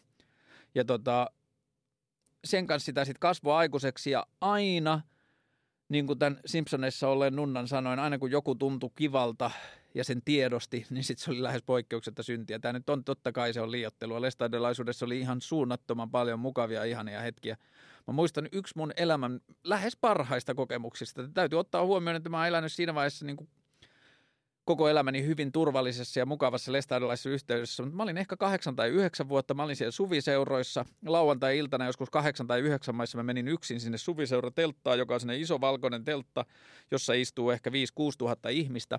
Ja semmoinen porukka, kun rupeaa laulaa tuollaisia hengellisiä lauluja, niin niissä on aikamoinen voima. Ja mä olin joku kahdeksan, yhdeksän vuotias poika ja mä istuin jotenkin aikuisten miesten vieressä siinä etupenkissä ja niillä oli semmoinen iso semmoinen koraalikirja, koraani, koraalikirja semmoinen tota, tota, niin kuin urkureiden käyttämä, siis tämmöinen nuottikirja, jossa on tosi isolla sanat ja tosi isolla nuotit. Ja sitten mä siellä niin tota, pienen lestadiolaispojan hartaudella veisasin kaikesta sydämestäni Sionin lauluja ja virsiä. Se oli ihan suunnattoman kivaa. Se kuulosti ihan tosi hyvältä, kun 6000 ihmistä tekee sitä yhtä aikaa semmoisessa niin kuin pimenevässä kesäillassa – turvallisessa ympäristössä, jossa kukaan ei pelkää yhtään mitään. Lestadiolaisten suviseuroissa siellä on 80 000 tai 60 000 per suviseura, että niitä on pidetty kohta mitä liian 67 vuotta, niin mä uskon, että siellä on niin varastettujen lompakoiden määrä on lähellä nollaa. Mutta siellä on todella hyvä olla, todella turvallinen olo, ja sitten siinä laulettiin joku puoli tuntia tuntia, ja sitten tämä niin aikuinen mies sanoi, että, että, että sä laulat tosi kauniisti, ja mä muistan, että se vaan upposi semmoisena niin kuin köntsänä mun sisään, jota mä kannoin monta vuotta sisällä, että vaikka mä olisin kuinka paska jätkä, niin sit mä osaan laulaa noita lestadiolaisten sionilauluja kauniisti. Ja silloin, niin kuin, silloin nuorempana tuli niin kuin laulettuakin niissä. Sitten kun se oma suhde siihen lestadiolaisuuteen tai sen teologiaan alkoi menemään kompleksisemmaksi, niin sitten noissa seuroissa käynnit, no ensinnäkin ne väheni, mutta sitten myös se, että siellä seuroissa se osallistuminen väheni, että ei tullut enää laulettua niin paljon eikä tullut osallistuttua siihen kulttuuriin niin paljon. Oma suhde stadiolaisuuteen on viimeiset viisi vuotta, kuusi, seitsemän, sanotaan koko aikuisia. Kymmenen vuotta varmaan se on ollut laskusuhtanteessa. Siinä vaiheessa, kun tuli ensimmäiset lapset ja tolleen, niin siinä vaiheessa vähän niin kuin no, skarppas tai tarkensi omaa suhdettaan siihen lestadiolaisuuteen, että, hmm, että mä oon saanut Mä oon saanut tosi hyvän kasvatuksen lestadiolaisessa perheessä. Mikä on mun oma suhteeni siihen ja miten mä haluan antaa sitä lapsille. Ja sitten sitä ehkä aloitti sitä pohdintaa sitä kautta, että aloitti jollakin tavalla sen lestadiolaisen kulttuurin kautta. Ja käytiin silloin, tuli käytyä, käytyä enemmän seuroissa ja niin edelleen. Sitten pikkuhiljaa ne alkoi vähenee ne seuroissa käynnit ja se varmaan johtuu vaan siitä, että niistä ei ollut niin fiiliksissä enää. Ei sitä osannut sanottaa, mutta että se ei tuntunut enää niin paljon tai se ei tuntunut miltään. Hyvin harvoin se ahdisti, mutta se oli vaan tylsää tai se oli semmoista, jolla ei ollut itselle annettavaa. Mutta sai kyllä kasvaa tosi vanhaksi ennen kuin todella uskalsi kyseenalaistaa niitä. Tähän liittyy sellainen hauska kokemus, että mulla on kaveri, jonka kanssa mulla on edelleen hyvin, niin kuin todella hyviä ystäviä – ja tota, me ollaan ystävystytty silloin, kun mä ollut 17 ja 18 ja tämä kaveri on ollut 22-23, mitä liian. Ja tämä kaveri kysyi multa, että miten me voitiin ystävystyä silloin niin syvästi, vaikka, sun, vaikka sä oot ollut tollaisessa maailmassa, jossa mä oon ollut helvettiin menevä tyyppi. Ja tota, sitten mä oon niinku pystynyt jälki retrospektiivissä miettimään sitä niinku omaa suhdettani lestadiolaisuuteen ja sitä. Ja niinku, tollaisissa asioissa mä en ole koskaan uskonut siihen. Mä oon ajatellut, että se on mun elämän kohdalla totta. Mulle se on totta, että jos mä teen tiettyjä asioita, niin mä joudun helvettiin, mutta se ei päde muihin ihmisiin. Tai jos pätee, niin mulla ei ole siitä tietoa, joten mä en voi tehdä siitä mitään johtopäätöksiä. Mun maailmankuvaani ei päde muihin ihmisiin. Ja tota, tällaisten asioiden takia mä epäilen, että tällä mun kaverillakin on ollut niin kuin he, verrattain helppoa ystävystyä mun kanssa, että se mun lestadiolaisuus ei ole puskenut siitä sillä tavalla läpi, että sen olisi ollut jollakin tavalla ha- hankalasta ottaa. Ja mä luulen, että just tästä samasta syystä, koska mun oma suhde lestadiolaisuuteen on ollut niin verrattain niin kuin vähän tai ongelmaton tietyllä tavalla – niin mua ei ole koskaan hävettänyt se. Että mulla on paljon semmoisia kavereita, jotka saattaa jopa vielä sanoa, että meinasin jäädä työpaikalla kiinni. Tai että meinas työpaikalla tulla puheeksi, että montako lasta meillä on ja niin edelleen. Ja mä en muista, että mä olisin ikinä oikein hävennyt sitä, että, niin kuin, että kun mä tulin Helsingin skeittaripiireihin, jotka niin kuin, saattaa olla jopa, tai niin kuin skeittipiiritkin saattaa olla verrattain ö, suvaitsemattomia esimerkiksi vaikka Oulussa, jossa lestadiolaisuuden jalanjälki siinä kaupunkikulttuurissa on ollut paljon isompi ja välillä ikävämpikin, niin jopa lest- tai tuon skeittiyhteisön suhde niin kuin sellaisena kulttuurina on ollut vähän niin kuin punkkarit vihaa vaikka porvareita, niin skeittarit on vihannut lestadiolaisia esimerkiksi siellä Oulussa. Mutta joka tapauksessa sitten kun tuli tänne Helsinkiin, niin oli tosi tosi mukava huomata, että skeittikulttuuri otti vastaan avosylin ja pääsi siihen niin kuin ystävystymään ihmisten kanssa senkin jälkeen, kun oli vähän niin kuin paljastunut, että on lestadiolainen. Ja mä en koskaan hävennyt sitä, ja sitten sit joutuu ehkä jotkut kaveritkin kärsimään, että niin kuin se, että itse ei hävennyt sitä lestadiolaisuutta, niin ihmiset pystyivät sitten helposti päättelemään, että no toi ja toi ja toikin on varmaan lestadiolaisia, ja en tiedä. Toivottavasti ei ole tullut aiheutettua kellekään mitään sydämentykytyksiä siitä, että voi paskaa, että jääkö nyt kiinni, että meillä on 16 lasta ja niin edelleen. Mutta että äh, sen takia sitä on pystynyt jotenkin, kun se oma ei ole hävettänyt se lestadiolaisuus, se ei ole satuttanut se lestadiolaisuus ja niin edelleen, niin ei ole myöskään kärsinyt siitä sillä tavalla. Ja jotenkin mulla oli tosi pitkään sellainen ajatus, että, että en mä voi tietää paremmin kuin mun vanhemmat tai en mä voi tietää paremmin kuin jotkut muut ihmiset mun elämässä. Ja mä jouduin sitten suhtautumaan siihen sellaisena... Ää, mä suhtauduin siihen vähän niin kuin sellaisena annettuna asiana, että tota, mun ympärillä on ihmisiä, jo, joista mä tiedän, että ne rakastaa mua ja ne haluaa mun parasta. Ja se ei koske pelkästään mun perhettä, vaan se koskee myös laajempaa yhteisöä. Ja nämä ihmiset pitää näitä asioita, jos ei kiellettyinä tai väärinä, niin ainakin haitallisena ihmisille. Ja tota, sitten mä oon vähän niin kuin joutunut peilaamaan koko ajan sen kautta, että no jos noi on sitä mieltä, niin mitähän mieltä mä itse oon. Ja mä en ole ihan hirveästi uskaltanut silloin nuorena aikuisena kyseenalaistaa, mitä mieltä mä itse oon. Ja se prosessi alkoi sitten joskus 5, 6, 7 vuotta sitten, jolloin mä niin kuin yksi kerrallaan, mä muistan, se lähti sellaisesta, että mulla on lähisukulainen, joka on tutkinut ja tehnyt väitöskirjaa tuosta tota, Öö, Johanna Hurtik, tutkija, on naimisissa mun setäni kanssa, niin Johanna on tehnyt tutkimusta seksu- seksuaali- lasten seksuaalisesta hyväksikäytöstä uskonnollisissa yhteisöissä – ja silloin kun Johanna aloitti sen tutkimustyön, niin lestadiolaisuus ei ota, niin kuin osannut ottaa sitä vastaan lainkaan. Ne niin kuin, siis se oli ihan uskomatonta. Johanna kutsuttiin sudeksi lampaiden vaatteissa ja ulkopuolelta repiväksi niin kuin joksikin pirulaiseksi ja niin edelleen. Ja Johanna oli vaan niin kuin järkytyksekseen havahtunut siihen, että lestadiolaisuudessa on seksuaalisen hyväksikäytön uhreja, joiden ääni ei ole tullut koskaan kuulluksi, tai rikoksentekijöitä, joita ei ole tullut koskaan toimituksi, tuomituksi. Ja se, miten Johanna kohdeltiin ja sitten myöhemmin, miten mun Fajaa kohdeltiin, kun Faja osallistui tähän Johanna-keskusteluun, Faja otti varovasti kantaa homoseksuaali, homoseksuaalien kohteluun. Ja sitten siinä oli tällaista pieni pikkukaupunki kärhämää ja kaikkea muuta tällaista, että niinku isä on niinku oman osansa saanut siitä lestadiolaisen kulttuurin muutoksesta tai siitä niin kuin hämmennyksestä ja rytinästä, mitä siinä on tapahtunut. Sitten mä oon joutunut katsoa sitä vieressä ja sitten mä oon silleen, että hetkinen, että ei. Että mä oon eri mieltä, että mä oon nyt aikuisiellä ensimmäistä kertaa konkreettisesti eri mieltä jostain sellaisesta, jota lestadiolainen yhteisö pitää okona. Ja tässä tapauksessa, kun mä sanon lestadiolainen yhteisö, niin mä vähän niin kuin vedän sen sinne SRK ja sen niin kuin Suomen rauhayhdistysten yhdistysten keskusyhdistykseen ja sen lehtiin, eli niihin tahoihin, joilla on se seurakunnan ääni käytössä. Mä oon aina kokenut niin, että asiat, jotka sanotaan lestadiolaisten seuroissa, eikä kukaan nouse seisomaan ja huuda, että paskapuhetta tai asiat, jotka puhutaan lestadiolaisuuden lehdissä, niin ne on tietyllä tavalla sen seurakunnan ääni.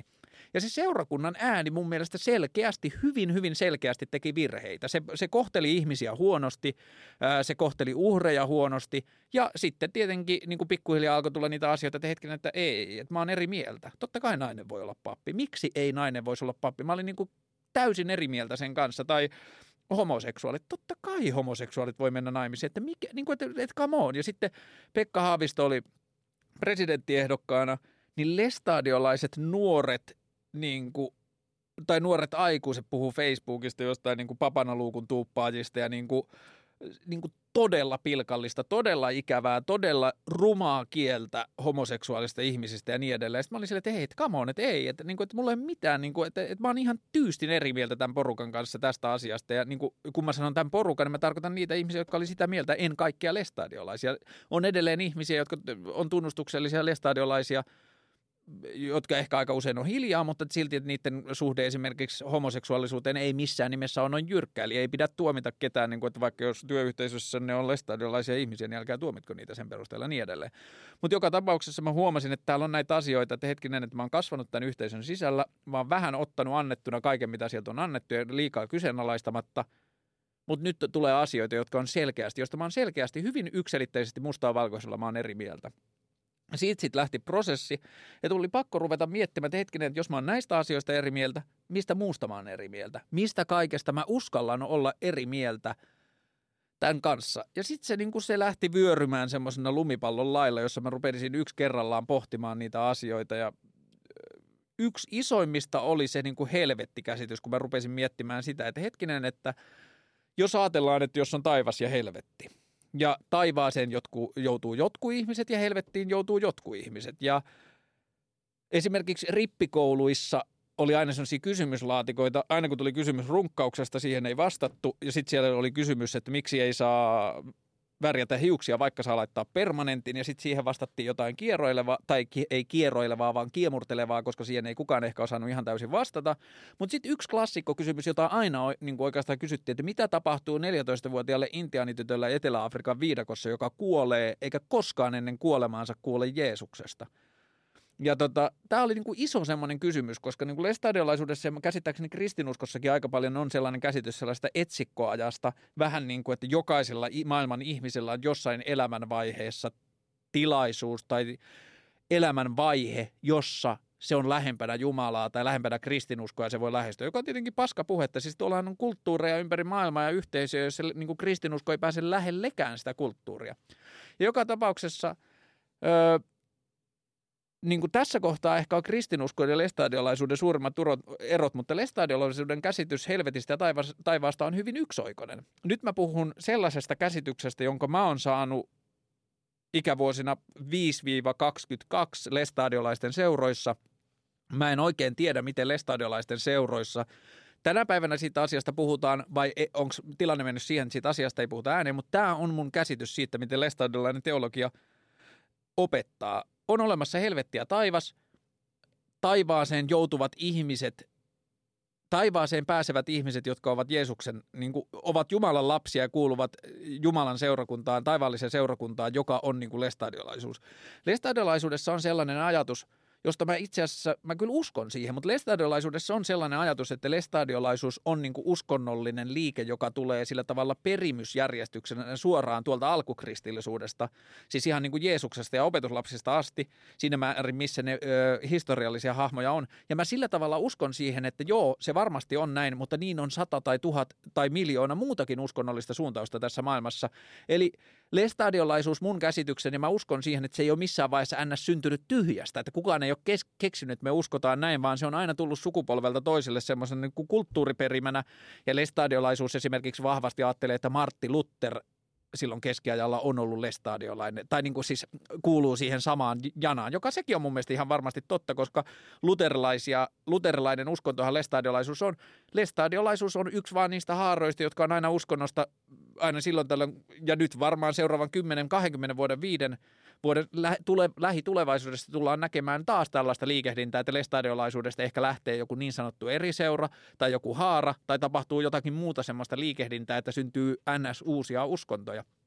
Mutta joka tapauksessa ajatellaan, että lestadiolaisuus, lestadiolainen yhteisö on jotain sellaista pyhää, joka on niin kuin vuosisatojen ja tuhansien ajan tullut sieltä alkukristillisyydestä ja vielä kauempaa varmaan niin kuin Mooseksesta asti. Tai sieltä, mistä niin kuin, tyyli varmaan Aatamia ja Eva on ollut lestadiolaisia, if you ask me, mutta niin kuin, että, että se on tullut sieltä asti.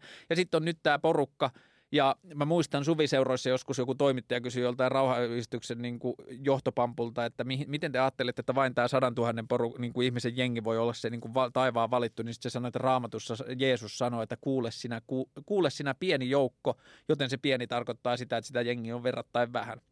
Joka tapauksessa lestadiolaisuuden suhde lähetystyöhön on vähän niin kuin silleen jännä, että, että mä esimerkiksi kävin lapsena isäni kanssa, joka on ollut maallikkosaarna ja sitten siitä tehtävästä niin sanotusti vapautettu, niin lapsena käytiin aika paljon tuolla Pohjois-Norjassa pitämässä seuroja, eli lähetystyötä tehdään, silloin, kun sille on vähän niin kuin kysyntää, että mennään niin kuin kysynnän perässä, mutta lestadiolaiset ei ihan hirveästi ö, sosiaalisissa tilanteissa puhu sitä uskostaan.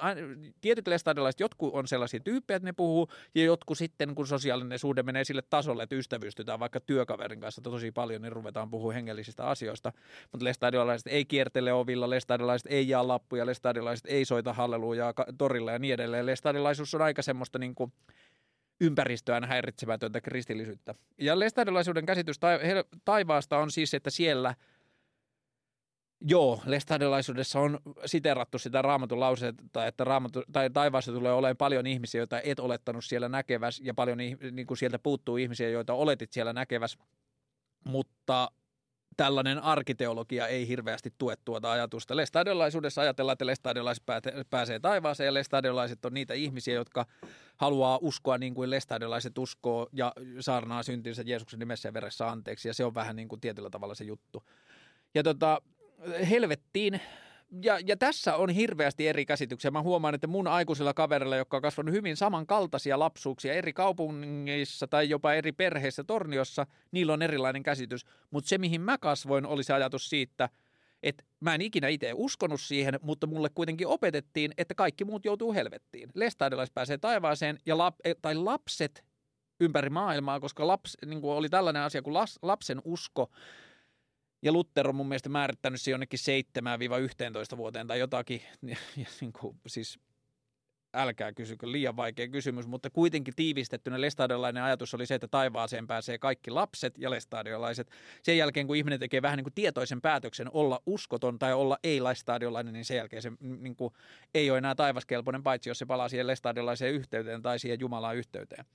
Ja helvetissä taas – helvetissä on kaikki ne ihmiset, jotka ei ole stadiolaisia tai, tai niin kuin, ei ole sopinut syntejään anteeksi ennen kuin kuolee. Ja siihen liittyy niin kuin, totta kai niin kuin synnin tematiikka ja kaikki sellaiset asiat, mitkä on syntiä ja rikollisuus ja toisten ihmisten satuttaminen ja ilkeämielisyys ja niin kuin pahan, pahan suopuus ja niin kuin kaikki tällainen niin kuin paska, mitä ihminen voi toisilleen tehdä, mutta myös – teologisessa ajattelussa ainakin silloin minun kokemuksen mukaan siinä oli vahvasti myös se, että jos sä et ole stadiolainen, niin tough luck. Ja tota, se oli niinku yksi ensimmäisiä semmoisia isoja asioita, joita mä rupesin kyseenalaistamaan, että come on, että toihan on hirveän niinku no, diskriminoiva systeemi. mä en voi uskoa siihen, että maailmassa ihmiset syntyisi eriarvoisena, koska pelkästään se, mihin perheeseensä synty, synnyt, niin sehän nostaa ihan suunnattomasti sitä todennäköisyyttä, että tuleeko susta lestadiolainen vai ei. Musta ei olisi ikinä tullut lestadiolaisuutta hyvin niin kuin suurella todennäköisyydellä, jos en mä olisi syntynyt kahden lestadiolaisen vanhemman lapseksi. Ja sittenhän se on niin kuin – se on niin kuin monarkia. Ja monarkiahan on järjettömin systeemi, mitä niin kuin, niin kuin, että eihän sitä jotenkin osata edes sanoa ääneen, että miten sairasta ja järjetöntä on, että tuolla Ruotsissa on perhe, johon syntymällä – sä satut niin kuin saavuttamaan tiettyjä etuja elämässä. Ja se on ihan käsittämätön ajatus. Se niin, kuin niin keskiaikainen muinasjäänne ja niin kuin musta tuntuu uskomattomalta, että niinkin tasa-arvo niin kuin tasa-arvofanaattinen maa kuin Ruotsi suvaitsee sitä systeemiä edelleen. Ja siellä niin kuin ihminen syntyy jonkun tyttäreksi ja siitä tulee niin kuin prinsessa tai kuningatar. Se on aivan käsittämätön. Ja lestadiolaisuus on tuossa asiassa ihan yhtä hurja. Ja, ja, ja niin kuin se oli ensimmäinen semmoinen, että mä sanoin, että come on, että ei. Että, niin kuin, että se ei sovi mun maailmankuvaan, että ihmiset syntyisi eriarvoisena tai että – olisi vähän niin kuin spesiaali-ihmiset, on sellaiset kristallilapset, niin kuin lestadiolaiset, joilla on semmoinen salainen tieto, jonka avulla ne pääsee. Tietenkään se ei ollut salainen, koska lestadiolaisuudessa ajatellaan, että varsinkin jos joku kysyy, niin aina kerrotaan. Mutta ja, ja, ja niin kuin se on yksi asia, jota mun mielestä monesti ymmärretään lestadiolaisuudesta väärin. Mun käsitys on, että lestadiolaisuudessa on vilpitön toive siitä, että kaikki maailman ihmiset olisivat lestadiolaisia. Se on niin kuin oikeasti semmoinen ajatus, että voi kumpa kaikki uskoisi kuin, niin kuin lestadiolaiset uskoo, niin me kaikki päästäisiin taivaaseen ja meillä kaikilla olisi kivaa. Ja tämä on niin kuin semmoinen asia, että, niin kuin, että Lest, tämä on yksi niistä asioista, joiden pohjalta mä ajattelen, että lestadiolaisuus on vilpittömästi sydämellinen ja rakkaudellisuuden pohjalla elävä kulttuuri. Mutta joka tapauksessa tämä oli semmoinen, jota mä en niin kuin, pystynyt millään allekirjoittamaan, että ei, että se ei voi pitää paikkaansa. Sitten se niin kuin, helvetti menetti voimansa. Mä en voinut uskoa sen olemassaoloon. Sitten siihen liittyy myös semmoinen, mä niin, tota, keksin tieteellisen selityksen sille, miksi helvettiä, tai miten voidaan todistaa, että helvettiä ei ole olemassa – Öö, öö, lestadiolainen käsitys ja aika laajasti myös kristillinen käsitys on sitä, että helvetti on itkua ja hammasten kiristystä. Siellä on ihan sairaan kuuma. Siellä on vähän niin kuin, siellä on semmoisen niin kuin ikuinen, se tulee liekki koko ajan. Sulla on koko ajan, niin kuin, sulla on ihan perseestä olla. Sulla on liian kuuma. Se, että joudutko vielä duuniin siellä, että joudutko heittelee jotain hiiliä, se vaihtelee, mutta että sulla on koko ajan kuuma, sulla on vaikea olla, sulla on ikävä niitä kaikkia ihmisiä, ketä rakastit elämässä aikana. Ja, ja, ja niin kuin, se on kaikin puolin perseestä se hommeli siellä. Ja tota, sitten on sanottu semmoinen toinen tieteellisesti todistettu fakta, että tota, kaikkeen tottuu paitsi jääpuikkoon perseessä ja siihen jääpuikkoon perseessä ei totu siksi, koska se kerkeää ö, sulaa ennen kuin siihen tottuu. Tästä päästään siis siihen johtopäätökseen, että ei lämpö ole mikään ongelma, koska se on ikuinen. On sanottu, että helvetti on ikuinen, eli toisin sanoen siihen ei kuole. Ja mikä tahansa, mikä ei tapa, se vahvistaa.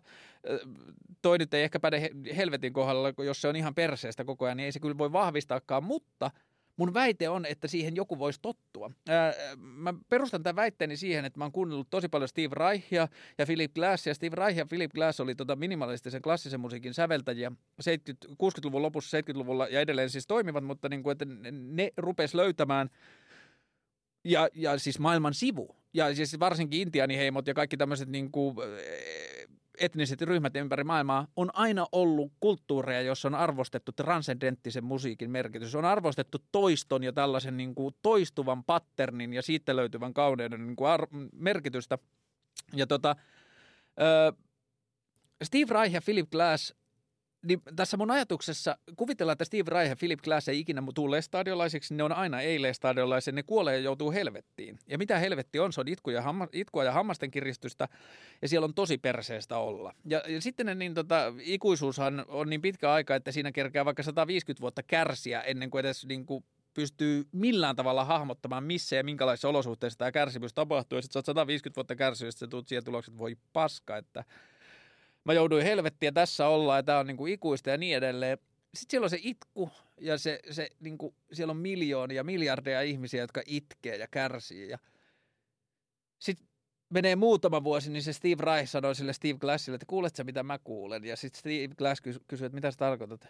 Että kun mä kuulen jotain, mutta mä en ole ihan varma, että tarkoitat se sama asia. Steve Reich sanoi, että kuuletko, että tässä on rytmi, että tuolta tulee noi, että kun noi tyypit itkee tuolla – ja se kuulostaa tietyltä. Ja sitten kun noi itkee tuolla, niin mä oon huomannut, että tässä on semmoiset niin kolmen vuoden rytmit, että tämä homma etenee, että niin kuin tässä toistuu tällaiset jutut. Ja tota, sitten ne rupeaa keskustelemaan siitä ja ne rupeaa fiilistelemään sitä rytmiä, sitä toistoa ja sitä kauneutta ja sitten ne rupeaa puhumaan sitä muille ihmisille, että huomaatteko te, että tässä on rytmi, tässä rytmissä on tarina, tässä on melodia. Ja tota, kusitauon aikana mä soitan teille tuon Steve Reichin Clapping joka on siis kaksi ihmistä, jotka taputtaa käsiä. Ne taputtaa samaa rytmiä, josta joka kahdeksannella kierroksella ne yhden taputuksen tekee eri tavalla. Mutta kun kaksi ihmistä tekee näin, niin se rytmi rupeaa menemään eri laukkaan. Eli siellä niin kuin rupeaa tapahtumaan asioita. Ja tällä mä todistan, siis kuunnelkaa tämä kappale, mä todistan tällä, että helvetti ei ole olemassa, koska jos helvetissä on itkua ja hammasten kiristystä, siitä löytyy rytmi, siihen rytmiin voi ihastua ja jos sulla on mitään positiivista siellä helvetissä, niin sit sä pystyt kauppaan sen kanssa. Kuuntele vaikka.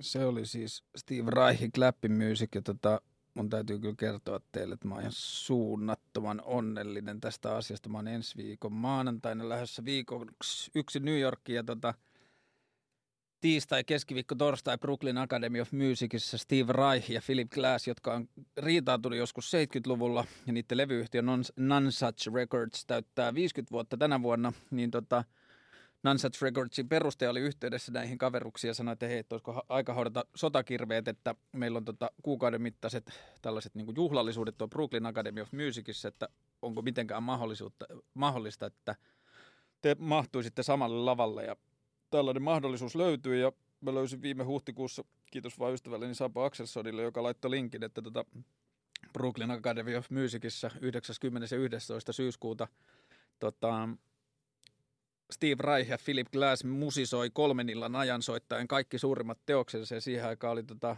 silloin keväällä oli sellainen elämäntilanne, että oli r- painetta pankkitilillä, niin tota pystyy ostamaan lentoliput ja mulla on ystäviä jonkun verran siellä, mä saan asua siellä ilmaiseksi ja se ei tule hirveän kalliiksi. Sitten loppujen lopuksi reissu, mutta tota ensi maanantaina mä lennän New Yorkiin ja tiistai, keskiviikko, torstai välillä kavereiden kanssa, välillä yksin. Mä tota, istun illat liikuttuneena siellä Brooklyn Academy of Musicin isossa konserttisalissa ja siellä soitetaan kaikki niiden isoimmat teokset ja tota, mulla on sitten viikko aikaa olla New Yorkissa ilman mitään paineita ja vastuita ja tota, mä oon kyllä todella onnellinen siitä, sitten tulee ihanaa. Mutta tota, anteeksi vettä.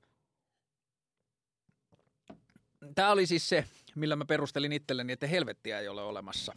Siinä vaiheessa, kun helvetti oli tapettu tai helvetti oli tehty asettomaksi, ja tietenkin siis sivujuonteessa tulee laitettua taivaskin asettomaksi, koska jos kaikki pääsee taivaaseen, jos helvettiä ei ole olemassa, niin silloin kaikki pääsee taivaaseen ja tota, se on aika kaunis ajatus. Toivotaan, että näin on. Öö, epäilen, mulla on itsellä vahva käsitys siitä, että se on kaikki tässä ja se on toistaiseksi kokemukseni on, että se on tosi ihanaa. Mä haluan sanoa sydämestä, että mä en todellakaan halua loukata ketään sellaista, kenen elämä on ollut yhtä helvettiä – ihmisten elämässä voi tapahtua ihan kauheita asioita ja, ja, ja välillä voi olla vuosikausia tai jopa koko elämä on, me tunnetaan ihmiskunnan historiassa ihmiselämiä, jotka on ihan kaameita, että koko elämän alusta loppuu ihan perseestä ja niin edelleen. Mä en halua yhtä ottaa näiltä ihmisiltä pois. Tämä on vain minun kokemukseni elämästä. Tämä maapallo on tosi kiva paikka ja mua ei harmita yhtään,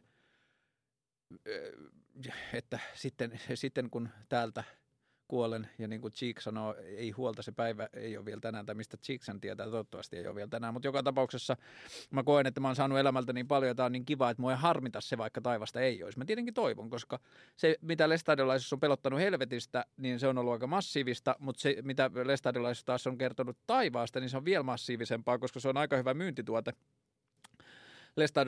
lestadiolainen kulttuuri ja myös ehkä kristinusko yleisestikin on onnistunut myymään taivaan aika houkuttelevana paikkana. Muun muassa tota, seksuaalisuudesta ja ruumiillisuudesta on sanottu, että taivaassa on jotain parempaa, joka on aika kiehtova ajatus.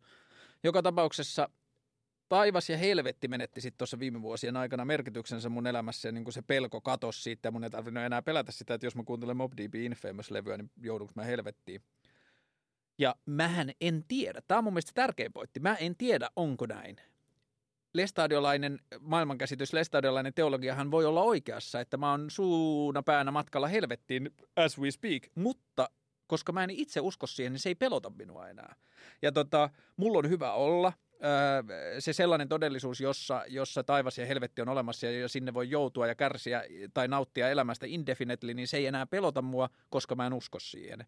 Ja, ja jos mä en usko siihen, olisi tyhmyyttä elää sen mukaan, miten jotkut muut uskoo. Eli jos mun lähellä on mulle rakkaita ihmisiä, jotka uskoo, että taivas ja helvetti on olemassa, niin tästä ollaan varmaan, niin kuin, tai siis uskoisin, että ollaan aika laajalti yhtä mieltä, että ei elämää voi elää muiden ihmisten pillin mukaan tai muiden ihmisten maailmankäsityksen mukaan. Tämä oli todella vapauttava asia. Sitä, niin kuin, sitä prosessia, niin kuin sanotaan, että ihminen on kas, tai elämä on kasvamista ja oppimista, niin mä uskon kyllä tosi vahvasti siihen. Mä uskon, että ainakin omalla kohdalla se voi olla laajempikin kokemus, mutta että se kasvaminen ja oppiminen koko elämän tulee olemaan sitä, että oppii paremmin ja paremmin olemaan itsensä ja – Mun mielestä on vähän vaarallista, miten tosi usein väitetään aina, että ei tarvi välittää lainkaan, mitä muut ajattelee. Silloin ei oteta huomioon sitä, että entä jos se satuttaa sitä toista. Mä en tarkoita nyt loukkaamista tai loukkaantumista. Mä en tarkoita siis sellaista, mitä tapahtuu esimerkiksi mediassa tosi paljon, että joku on tehnyt stand-up-komiikkaa tai tehnyt huumoripätkän ja joku on loukkaantunut siitä. Niin se on ihan eri asia. Siinä varmaan ymmärretään, että ei niin kuin, ei sellaista, mutta että jos mennään toisen ihmisen tontille, hypätään toisen ihmisen varpaille tai ihan puhtaasti loukataan toista ihmistä tai tehdään jotain sellaista, josta se toinen kärsii, niin e, ei se pidä ihan paikkaansa, että ihminen voisi elää ihan miten niin kuin itsestä hyvältä tuntuu. Mun mielestä siihen lauseeseen pitää perätä, niin kuin lisätä perään, että ihminen voi elää just sellaisena ja sillä tavalla, kuin itsestä hyvältä tuntuu, kunhan ei niin kuin tarkoituksenmukaisesti loukkaa toisia. Et, niin kuin, että se tietyllä tavalla se lähtee sellaisesta niin kuin vilpittömyydestä ja pyrkimyksestä vilpittömyyteen ja siihen, että pyrkii – koko siinä todellisuudessa, minkä tietää, pyrkii tekemään parempaa maailmaa. Siis meillähän on esimerkiksi se, että mulla on tällä hetkellä Nike lenkkarit käsissä, joiden tekemisessä prosessissa. Mä toivon, että näin ei ole, mutta on suuri todennäköisyys, että joku ihminen on kärsinyt sen prosessin aikana. Ja mä oon ollut paha, tai niin kuin mä tietyllä tavalla olen paha ihminen siinä, että mä kuljen näissä lenkkareissa, mutta se on niitä semmoisia, sen kokoisia valintoja, että sen toisen ihmisen kärsimys ei mahdu mun elämän, niin kuin maailman todellisuuteen. Se ei, kosketusyhteys ei yllä tänne asti. Mä en pysty näkemään enkä kokemaan sitä kärsimystä, jonka se ihminen, mikä se kärsimys jollekin ihmiselle siellä niiden lenkkarin polun varrella on. Ja tässähän ihmisten empatiakyky ja semmoinen niin maailman hahmottamiskyky on hirveän erilainen – että, että mä tiedän, mulla on kavereita, jotka ei pysty tästä syystä ostamaan Naikin lenkkareita. Ja mä oon hirveästi miettinyt tätä pahuuden tematiikkaa ja sitä, että minkälainen ihminen on paha ja voiko ihminen elää just sillä niin kuin hyvältä tuntua. Ja mä oon miettinyt hyvänä esimerkkinä tätä tämmöistä Meksikon huumekartellin johtajaa, joka tota, jättää jälkeensä vuositasolla vaikka satakunta ruumista ja tota, aiheuttaa ehkä välillisesti niin kuin sen bisneksensä eri, tota, eri vaiheissa välillisesti ympäri maailmaa erilaista kärsimystä ja tota, sillä tavalla, mutta että, niin kuin, että jos ajatellaan sen omaa lähtökohtaista elämää, niin kuin, tai siis sitä niin kuin hänen maailmankuvastaan lähtevää elämää, millä tavalla se näkee ympäristöä, niin se näkee, asuu siellä jossain tota, Meksikon vuoristossa semmoisella palatsilla, josta me ei edes olla nähty kuvia, kun se on siellä muurien takana, ja, ja me ei edes voida tajuta, kuinka paljon siellä on rahaa ja kultaisia aseita ja, ja, ja kullalla päällystettyjä Bugatti Veyroneita ja kaikkea sitä rahaa on ihan sairaasti. Ja kaikilla niillä ihmisillä, jotka on sen elämän piirissä, on ihan sairaan hyvä olla noin niin kuin materiaalisesti. Ei tietenkään voi sanoa, että niillä olisi hyvä olla tai nukkuisi yönsä hyvin tai mitä tahansa, mutta noin niin kuin materiaalisesti niillä on kaikkea, mitä ne voi toivoa. Ja se on tälle ihmiselle, tälle huumekartellin johtajalle, se on myös äärimmäisen tärkeää. Se haluaa pitää huolta niistä ihmisistä, joita sen ympärillä on ja haluaa, että niillä on asiat hyvin. Ja kuten sanottua, tämä ihminen saattaa aiheuttaa kuolemaa ja varsinkin pelkoa ja ahdistusta tosi monille, sadoille tuhansille ihmisille ympäri maailmaa omalla toiminnallaan suoraan tai välillisesti. Ja mikä on sen ihmisen niin kuin pahuuskerroin, tai mikä on sellaisen ihmisen pahuuden aste tai pahuuden eh, niin kuin muoto. Ja mä oon miettinyt sitä tosi paljon, että onko me tietyllä tavalla itse niin kuin tällainen meksikolainen huumekartellin johtaja, kun mä kuljen näissä naikeissani täällä, että se – srilankalaisen tehtaan lapsi ei kuulu mun elämänpiiriin, joten mä niin kuin vähät välitän sen kärsimyksestä. Ja tälle niin kuin meksikolaiselle kartellinjohtajalle sehän pötköttelee siellä altaalla ja sitten siinä käy joku huohan niin kuin pakettiautolla ja kertoo, että meiltä on lähdössä nyt niin kuin 180 kiloa leikkaamatonta heroini Amerikkaa, että, tota, että tuolla on tullimies, joka kettuilee, että tapetaanko ja sitten se sanoo, että joo, totta kai tapetaan. Ja ei se, niinku, se ei kosketa sitä ja niinku, sillä ei ole mitään tekemistä sen kanssa. Tämä on isompi, laajempi keskustelu, mutta tämä liittyy siihen pahuuden tematiikkaan ja siihen, että millä tavalla me itse toteutetaan niinku sitä hyvän ja pahan jollakin tavalla niin kuin akselia omassa toiminnassamme ja, ja, ja niin kuin näitä asioita on joutunut tosi paljon miettimään sen jälkeen, kun päästi periaatteessa irti siitä viitekehyksestä hyvästä ja pahasta, minkä lestadiolaisuus antoi. Että niin kuin mun elämässä on paljon semmoisia asioita, jotka ei moneen vuoteen ollut ok mulle. Että mä saatan silloin tällöin lähteä lauantailtana, jos musta on ok ja, ja mun perheelle ok, että, niin kuin, että lapset nukkuu tai että se ei ole keltään muulta pois, niin mä saatan lähteä baariin ja mennä tanssimaan, aikuinen ihminen. Ja, ja, ja se on niin kuin – jos mä olisin lapsena tiennyt sen, niin se olisi tuntunut tosi oudolta. Tai sitten kun mä oon isän ikäinen ja sitten mulla on omia lapsia ja mulla on niinku työ ja kaikkea, niin mä menen baariin ja tanssin. Että eikö se mukaan ole väärin ja niin edelleen. Ja ne on niinku semmoisia asioita, että, että kun mulla on se viitekehys, jossa asiat selitettiin hyvin yksioikoisesti, niin mä joudun sitten käsittelemään ne itse. Joka on ollut tietenkin itselle hirveän tervehdyttävä ja mukava prosessi, että mä joudun oikeasti itse määrittelemään, mikä on oikein väärin ja miten mä saan tehdä. Ja pystynkö mä elämään niiden asioiden kanssa. Että se on kuitenkin selkein mä kävelin mun yhdeksänvuotiaan poikani kanssa vähän aikaa sitten elokuvista kotiin ja sitten me, mä en muista mistä me puhuttiin, mutta sitten tota, sit mä sanoin sille, että kun se on hirveän semmoinen niin kuin, se on hyvä sydäminen kaveri ja se tekee kivoja palveluksia ystäville ja antaa lahjoja välillä ja kaikkea sellaista ja saattaa yllättää positiivisesti. Ja mä sanoin sille, että että muistat sä, että kun tällaisia asioita, että jos sä joskus teet ja sä yllätyt, yllätät vaikka naapurinpojan tai sun kaveri jollain kivalla palveluksella, niin sä muistat, minkälainen olo siitä tulee. Että sun tulee sisälle semmoinen hyvä olo siitä, että sä oot tehnyt kaverille ok. Sitten sanoit, että joo, että kyllä mä ymmärrän, mistä sä puhut. Ja sitten mä sanoin, että, että no entä sitten sellainen, että jos me ollaan sovittu, että ei mennä tietokoneelle, että tällä viikolla on ollut liikaa, ja sitten sä sanoit, että sä menet pihalle, ja sitten sä menet salaa naapuriin kaverin luo, ja sä menet sinne tietokoneelle, ja sitten mä tuun hakeen sua puolen tunnin päästä, että mä katsoin silleen, silleen niin kuin kulmat kurtussa sua, ja sanoin, että ei poikani, että mitä sä nyt teet, että sä menit, niin silloin sulla on erilainen olo. Ja sitten sanoit, että joo, että kyllä mä tiedän, mikä se olo on. Ja sitten mä sanoin, että mä en osaa isänä antaa sulle vielä mitään muuta ohjetta kuin se, että kuuntele sitä. Kuuntele sitä oloa. Lestadiolaisuudessa ja kristillisyydessä puhutaan jonkun verran omatunnosta, mutta se omatunto on ihan sairaan maalattu ja värjätty siinä lestadiolaisuudessa. Siihen omatuntoon määrätään se koko kollektiivinen käsitys siitä, mikä on oikein ja väärin. Ja se ihmisen oma fiilis asioista. Mulle 17-vuotiaana, vaikka se oli kuinka väärin, niin se tanssi tuntui parhaalta, mitä mä olin lähes siihen mennessä ikinä kokenut. Se oli jotain ihan suunnattoman kivaa. Se oli niin vapauttavaa ja se tuntui siltä, että mulla on niinku valta, tai niinku, mulla on työväline, jolla mä voin selittää, kuka mä oon, ja se niinku tuntuu hyvältä, ja kukaan ei niinku kukaan ei dissaa mua ja niin edelleen. Ja, ja se oli ihan todella kivaa ja se oli väärin. Ja mä jouduin seuraavana aamuna kohtaamaan itteni sen kanssa, että mä jouduin käsittelemään sitä asiaa, että hetkinen, että, niin kuin, että mä tanssin eilen ja jos mä jäi, niin kuin joutuisin selittämään tämän niin kuin esimerkiksi omille vanhemmille, niin mä en pystyisi.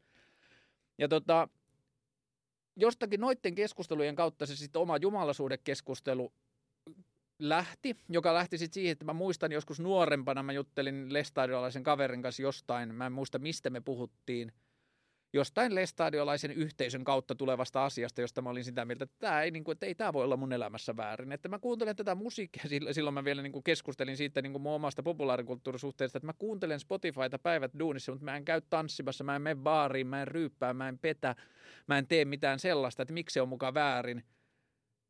Ja sitten niin se mun kaveri sanoi, että no, mutta pitäähän jotain sääntöjä olla tai pitäähän jotain sellaisia niin kuin, vähän niin kuin se meidän seurakunnan yhteysmerkkejä olla tai jotain sellaista. Ja sitten me jäi miettimään sitä tosi pitkään aikaa, että miksi? Että kun eihän kollektiivisia totu, niin kuin eihän tällaisia ylempiä totuuksia voi olla. Ei voi olla sellaista, että se mikä on sulle väärin on mulle väärin myös. Sehän pitää käsitellä sen mukaan, että ja, ja, ja se mikä oli hauskaa oli, että mulla oli yksi lestadiolainen kaveri, joka fiilisteli sitä, että – mä kuuntelin räppiä ja mulla oli niin kuin hyllyt täynnä valokuvataidetta, niin kuin valokuvataidekirjoja, jossa oli välillä niin kuin pornografiaan viittaavia valokuvia, niin sitten se sanoi, että vitsi, mä en kyllä ikinä pystyisi pitämään tollaisia kirjoja hyllyssä tai tolleen, mutta että et, et, niin kuin, kun sä oot niin kiinnostunut valokuvauksesta ja sulla on niin kuin toi läppä siinä ympärillä, niin se on sulle ok. Ja joka oli mun mielestä tosi kivasti sanottu, koska se tuntui silloin okolta, se vahvisti sitä mun omaa fiilistä niin, mä en koe minkäänlaista syyllisyyttä siitä, että mulla on niin kuin – Lauri Erikssonin Suomi Pictures-kirja hyllyssä, josta mä dikkasin tosi paljon ja sitten siellä oli välillä puolierektiossa olevia kikkeleitä ja mä en, niin kuin, mä en pystynyt kokemaan sitä vääräksi. Ja se oli musta tosi kiva, mutta sitten mä niin kuin mietin, että no hei, come on, että eikö tämä nyt ole laajempi käsitys, että eikö sillä ole väliä, miten ihminen asiat tekee ja kokee, eikä sillä, että miten se ulkopuolelta niin kuin kollektiivisesti jotenkin ajatellaan. Ja sitä kautta sitä hyvää ja pahan suhdetta niin pystyisi arvioimaan uudelleen, että ei, että, ei, ei niin kuin, että minkä takia pitää olla jotain yleisiä sääntöjä tai pitää olla jotain semmoisia niin ylhäältä annettuja niin kuin pakkohaarukoita, joiden välissä sun pitää niin kuin kulkea kuin partaveitsen terreillä, koska meidän kokemus, meidän persoonat, meidän maailmannäkemykset on niin kuin omat. Ja, ja niin kuin tämä asia, niin kuin mä ymmärrän, että sen mukana tulee ihan sairas vastuu ja sen sisällä tulee myös niin kuin kaikki ihmisten niin kuin erilaiset mielenterveydelliset ongelmat ja ihmiset niin kuin narsismi ja egoismi ja kaikki tällainen, mutta kyllähän ihminen on parempi arvioimaan itse sitä, että onko joku asia väärin vai oikein, kuin että ulkopuolelta ihminen katsoo. Mä muistan, mä en silloin edes tajunnut, että se liittyy jollakin tavalla niin kuin tällaiseen niin kuin hyvän ja pahan keskusteluun, mutta semmoinen elokuva kuin Thumbsucker, joka on Mike Millsin elokuva, jossa Stanley Tucci on semmoinen 17-vuotias poika, joka aina sillä on paha olla, menee koulun vessaan imemään peukaloa.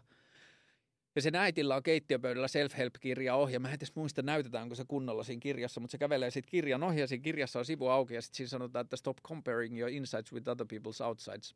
Eli lopeta vertaamasta sisintäs muiden ihmisten ulkokuoreen. Ja mä otin sen silloin jotenkin todella vahvasti. Mä mietin sitä, että vitsi, että mä oon niin koko elämäni käyttänyt miettiä, että toi on kuuli jätkä toi on kuuli jätkä mä haluaisin olla noin kuuli jätkä ja muuta.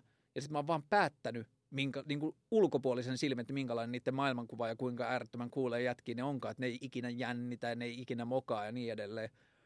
Ja tota, mutta sehän on aika hyvä ohje myös niin kuin hyvän ja pahan määrittämiseen, että stop comparing your insides with other people's outsides – että jos sulla tulee paha mieli jostain, niin älä ainakaan päätä sen toisen puolesta, että se on sille toiselle väärin myös, koska eihän se niin mene. Ja tämä, tämä niin kuin lainsäädännössä ja kaikessa muussakin, niin kuin, että hol- holhousyhteiskunnasta on puhuttu paljon, mutta sehän pätee hirveästi tähän, että esimerkiksi niin kuin alkoholilainsäädäntö ihmisenä, joka ei edes juo, niin mun mielestä se on ihan täysin järjetöntä, että viiniä ei saa ruokakaupoista tai niin edelleen. Eihän alkoholilainsäädäntöä saa rakentaa alkoholiongelmaisten varaan, vaan niin kuin alkoholiongelmaisia pitää ottaa toista kautta. Ja niin kuin, tämä on ollut sit tosi iso käsittely itselle, että, että minkä mukaan sen hyvän ja pahan sitten määrittää, jos ei se vanha malli käy.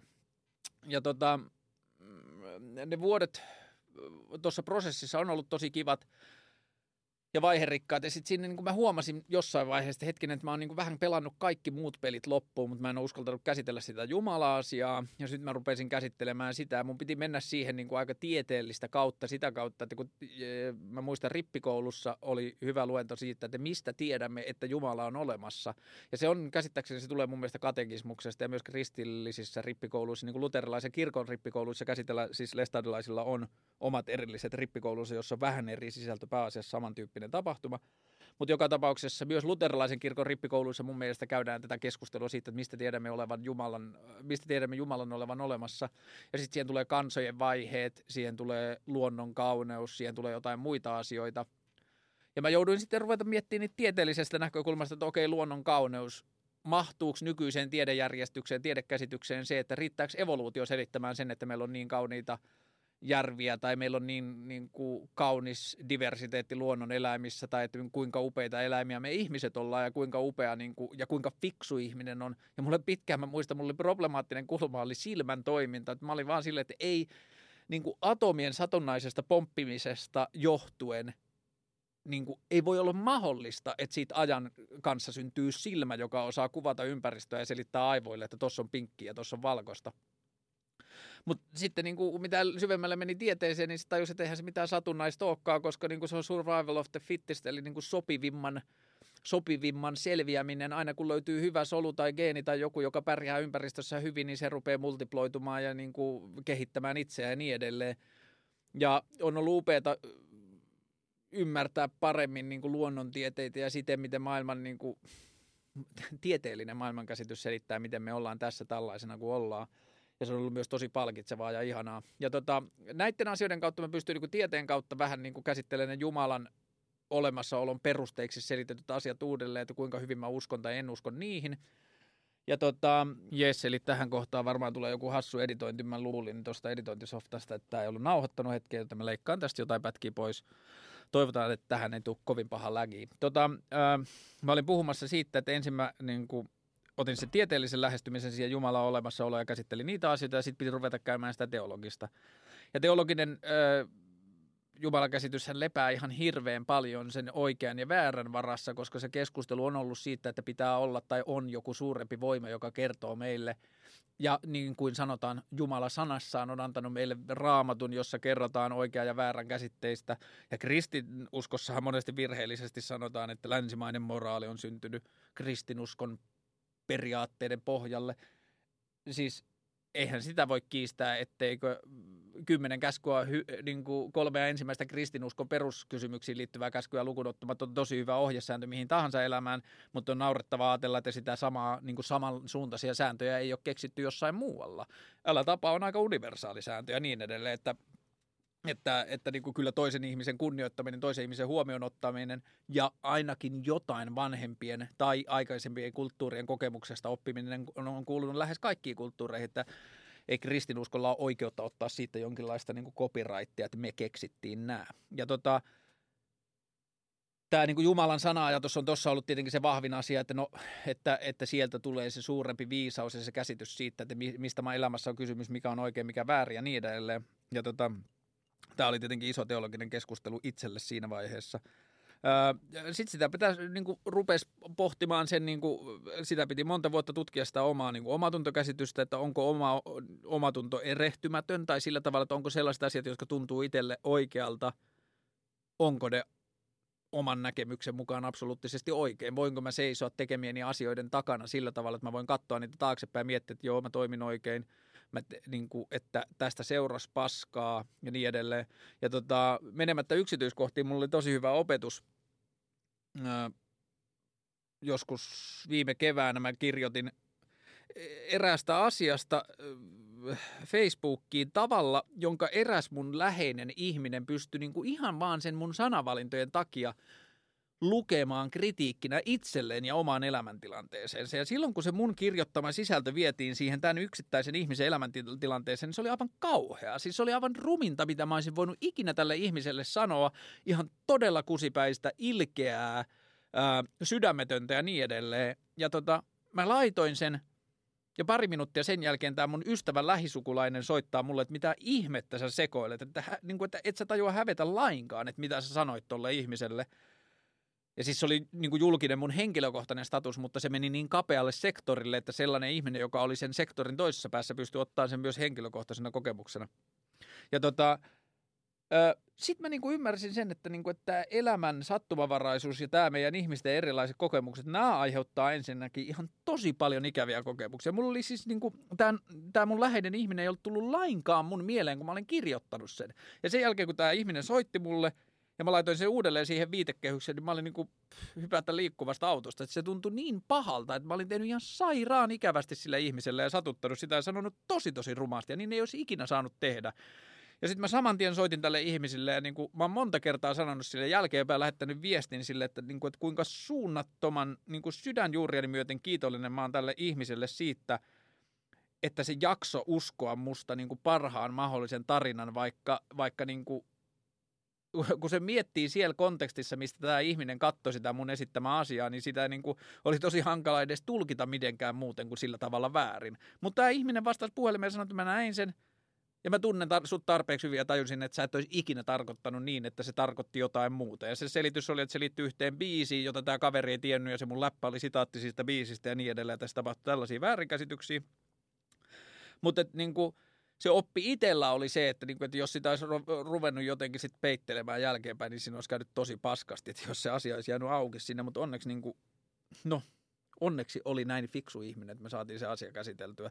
Ja siinä niin kuin ulkopuolisen näkökulmasta mä luulen, että jossain on vielä joku ihminen, joka näki sen, ei kuulu mun ja tämän ihmisen välistä keskustelua ja ajattelee edelleen, että mä käyttäydyin ihan mulkusti siinä asiassa ja sanoin tosi rumasti ja se ihminen jossain mun ja tämän mun kaverin jossain kaukaisessa tuttavapiirissä pystyy lukemaan tämän, niin kuin tulkitsemaan tällaisen yhteyden näiden asioiden välillä ja ajattelemaan, että sanopa kyllä mulkusti ja mä en sille mitään voi. Ja, ja, ja niin kuin tällaisia asioitahan niin kuin tällaisen niin kuin hyvän ja pahan ja ympäriltä tulevien niin kuin määritelmien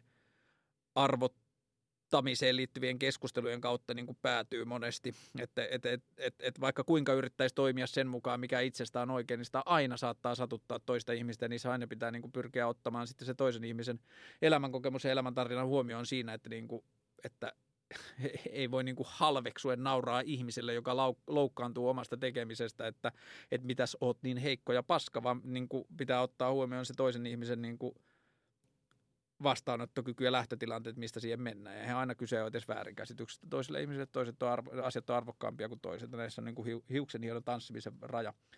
Tota, ähm, sen mun aikaisemman, kun mä alussa puhuin siitä, että tämä yksi mun kaveri tuli juttelemaan mulle sitten Facebook-statuksesta, jonka se oli siis löytänyt monta kuukautta myöhemmin kolmannen minulle tuntemattoman ihmisen vihjaamana, joka kertoi siitä, että sillä niin kuin lyhyellä ja niin kuin, niin kuin asialla, jonka mä olin käsittänyt aika merkityksettömäksikin, tai niin kuin pien, vähän merkitykseksi, niin sillä oli jostakin syystä yllättävän suuri merkitys lestadiolainen ihminen jossain toisella puolella Suomea oli kokenut sen merkitykselliseksi, vaikka me ei edes tunneta. Ja tota, sitten tämä mun kaveri, joka tuli puhumaan mulle, sitten mä luin sen eilen ja se oli tosi tosi kivasti sanottu ja mulla tuli hyvä fiilis ja niin edelleen. Ja sitten se sanoi, että, että, niin kuin, että, että, että jos löydät tavan tai tuntuu mukavalta, niin keskustellaan siitä lisää tai puhu siitä lisää, koska se on sellaista keskustelua, mitä mä haluan käydä.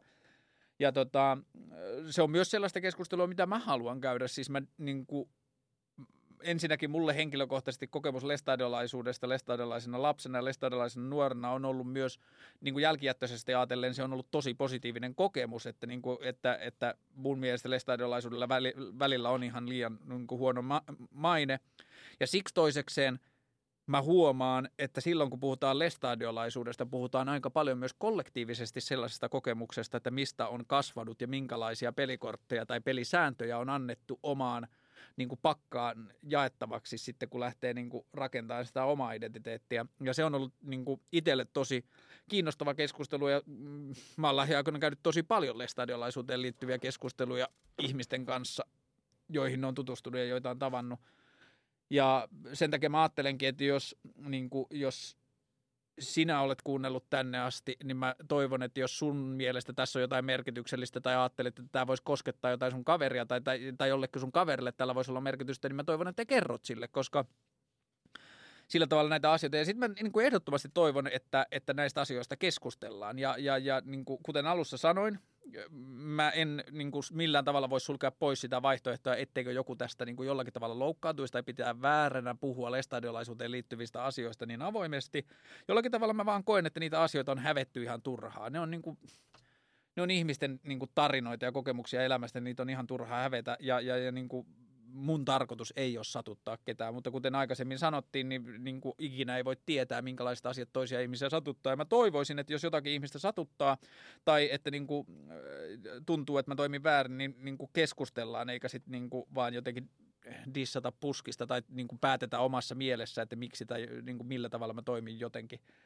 Ja tota, mä toivon myös, että, niin kuin, tämän podcastin alle niin kuin voisi syntyä keskustelua tai sillä tavalla, että jos ihmisillä syntyy keskustelua niin kuin tämän teemoista, niin mä mielelläni kyllä osallistun myös niihin keskustelun aiheisiin ja niin kuin, jos pystyy olla mukana jotenkin jatkamassa sitä keskustelua, niin erittäin mielellään. Tämä on periaatteessa, tässä varmaan joitakin aiheita, joita mä olin miettinyt etukäteen, jäi käsittelemättä – mutta mä oon ajatellut tehdä tästä mun podcast-hommelista jatkuvampaa toimintaa enemmän ehkä niin, että niin mulla olisi aina vieraita ja me puhuttaisiin jostain asioista, mutta mikä ettei, niin kuin, että jos tämä asia kiinnostaa, niin mä kyllä mielelläni keskustelisin jonkun muun kanssa lestadiolaisuudesta, koska tämä on mun oma käsitys siitä ja olisi kiva niin kuin kuulla myös toisten ihmisten kokemuksia ja ulkopuolella, lestadiolaista ulkopuolelta katsoneiden kokemuksia myös. Ja jos tällaisia keskusteluja syntyy, niin mielelläni käy niitä myös näissä podcasteissa.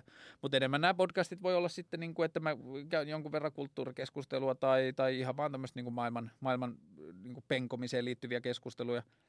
Ja tota, mm, pyrkimys on varmaan viikoittain tai joka toinen viikko. Ja mä sain siis, mikä on ihan siis todella siistiä, mä saan tehdä tätä Basson studiolla, kun niillä on päivissä slotti, jolloin ei ole ohjelmaa, mä saan tehdä näitä täällä. Ja tota, vastapalvelukseksi mä teen Bassolle sunnuntai aamuihin 10-12 joka toinen viikko niin, että 14. syyskuuta on eka sunnuntai, mä käyn huomenna nauhoittaa sen ää, musiikkiohjelmia. Ja niiden idea, ne on semmoisia aamuohjelmia, että niinku, vähän niin kuin perheet niin kuin voi keittiöissään sunnuntai-aamuna jume, jumeissaan heräillä, että aika paljon semmoista niin kuin kaunista, tai no miten nyt sanoisi, heräilymusiikkia ja sellaista, ja sitten ehkä vähän niin kuin energisempää, mutta tämä on niin kuin tämä vaihtokauppa tässä taustalla. Ja tota, mä tosiaan lähden sinne ensi viikolla sinne Steve Reichiin, sinne New Yorkiin, mä oon siitä niin fiiliksissä. Ja tota, se Steve Reich-hommeli on mun mielestä semmoinen, että siinä on, ja, ja aina välillä löytää, varsinkin konemuusikoista löytyy ihmisiä, jotka fiilistelee – sen duuneja ja selkeästi löytää biisejä, joissa on käytetty jollakin tavalla samoja teemoja. Mä ajattelin, että mä soitan tähän loppuun vielä yhden biisin viimeisenä niin podcastin loppuun, joka on tuon apparatin. Apparatia aina dissataan sitä, siitä, että se on niin juustosta tai se on niin semmoista niin kuin, en mä tiedä, mä en ole ikinä oppinut niin kuin käsittelemään mitään musiikkia eh, niin kuin sitä kautta, että se olisi paskaa siksi, että se on juustosta, koska juustoinen musiikki on oikealla hetkellä parasta musiikkia, vähän niin kuin fondue, juusto ei voi olla koskaan liikaa. Ja tota, tämä apparaatin biisi Escape, ja tota, mun mielestä tässä taustassa on käytetty vähän niin kuin samoja ideoita, kun mä puhuin siitä, Steve Reich ja Philip Glass juttelee helvetissä itkusta ja hammasten, hammasten kiristyksestä, tämänkin biisin taustat kuulostaa vähän niin kuin luupatulta itkulta tai niin edelleen. Tämä on äärettömän kaunis kappale. Ja tota, jos tosiaan kuuntelit tänne asti, tämä on melkein kahden tunnin slotti, ja tota, jos teitä tulee niin kuin enemmän kuin 15, niin mä oon todella otettu. Ja tota, boom shakalaka. Ja tota, niin, niin kuin lestadiolaiset sanoo, Jumalan rauhaa. Se on mun mielestä aina niin kuin tosi tosi vilpitön tapa toivottaa, että kaikkea hyvää elämääsi. Ja tota, se on vähän niin kuin varattu pelkästään lestadiolaisille, mutta tota, yksi asia vielä. Tämä nyt menee vähän dramaturgisesti tyhmästi, mutta mä tajusin viime viikolla sellaisen jutun, että – mä jouduin keskusteluun, jossa kysyttiin, että onko lestadiolainen, oletko lestadiolainen tai onko lestadiolainen. Mä jäin miettimään taas sitä, että mitä se kysymys tarkoittaa.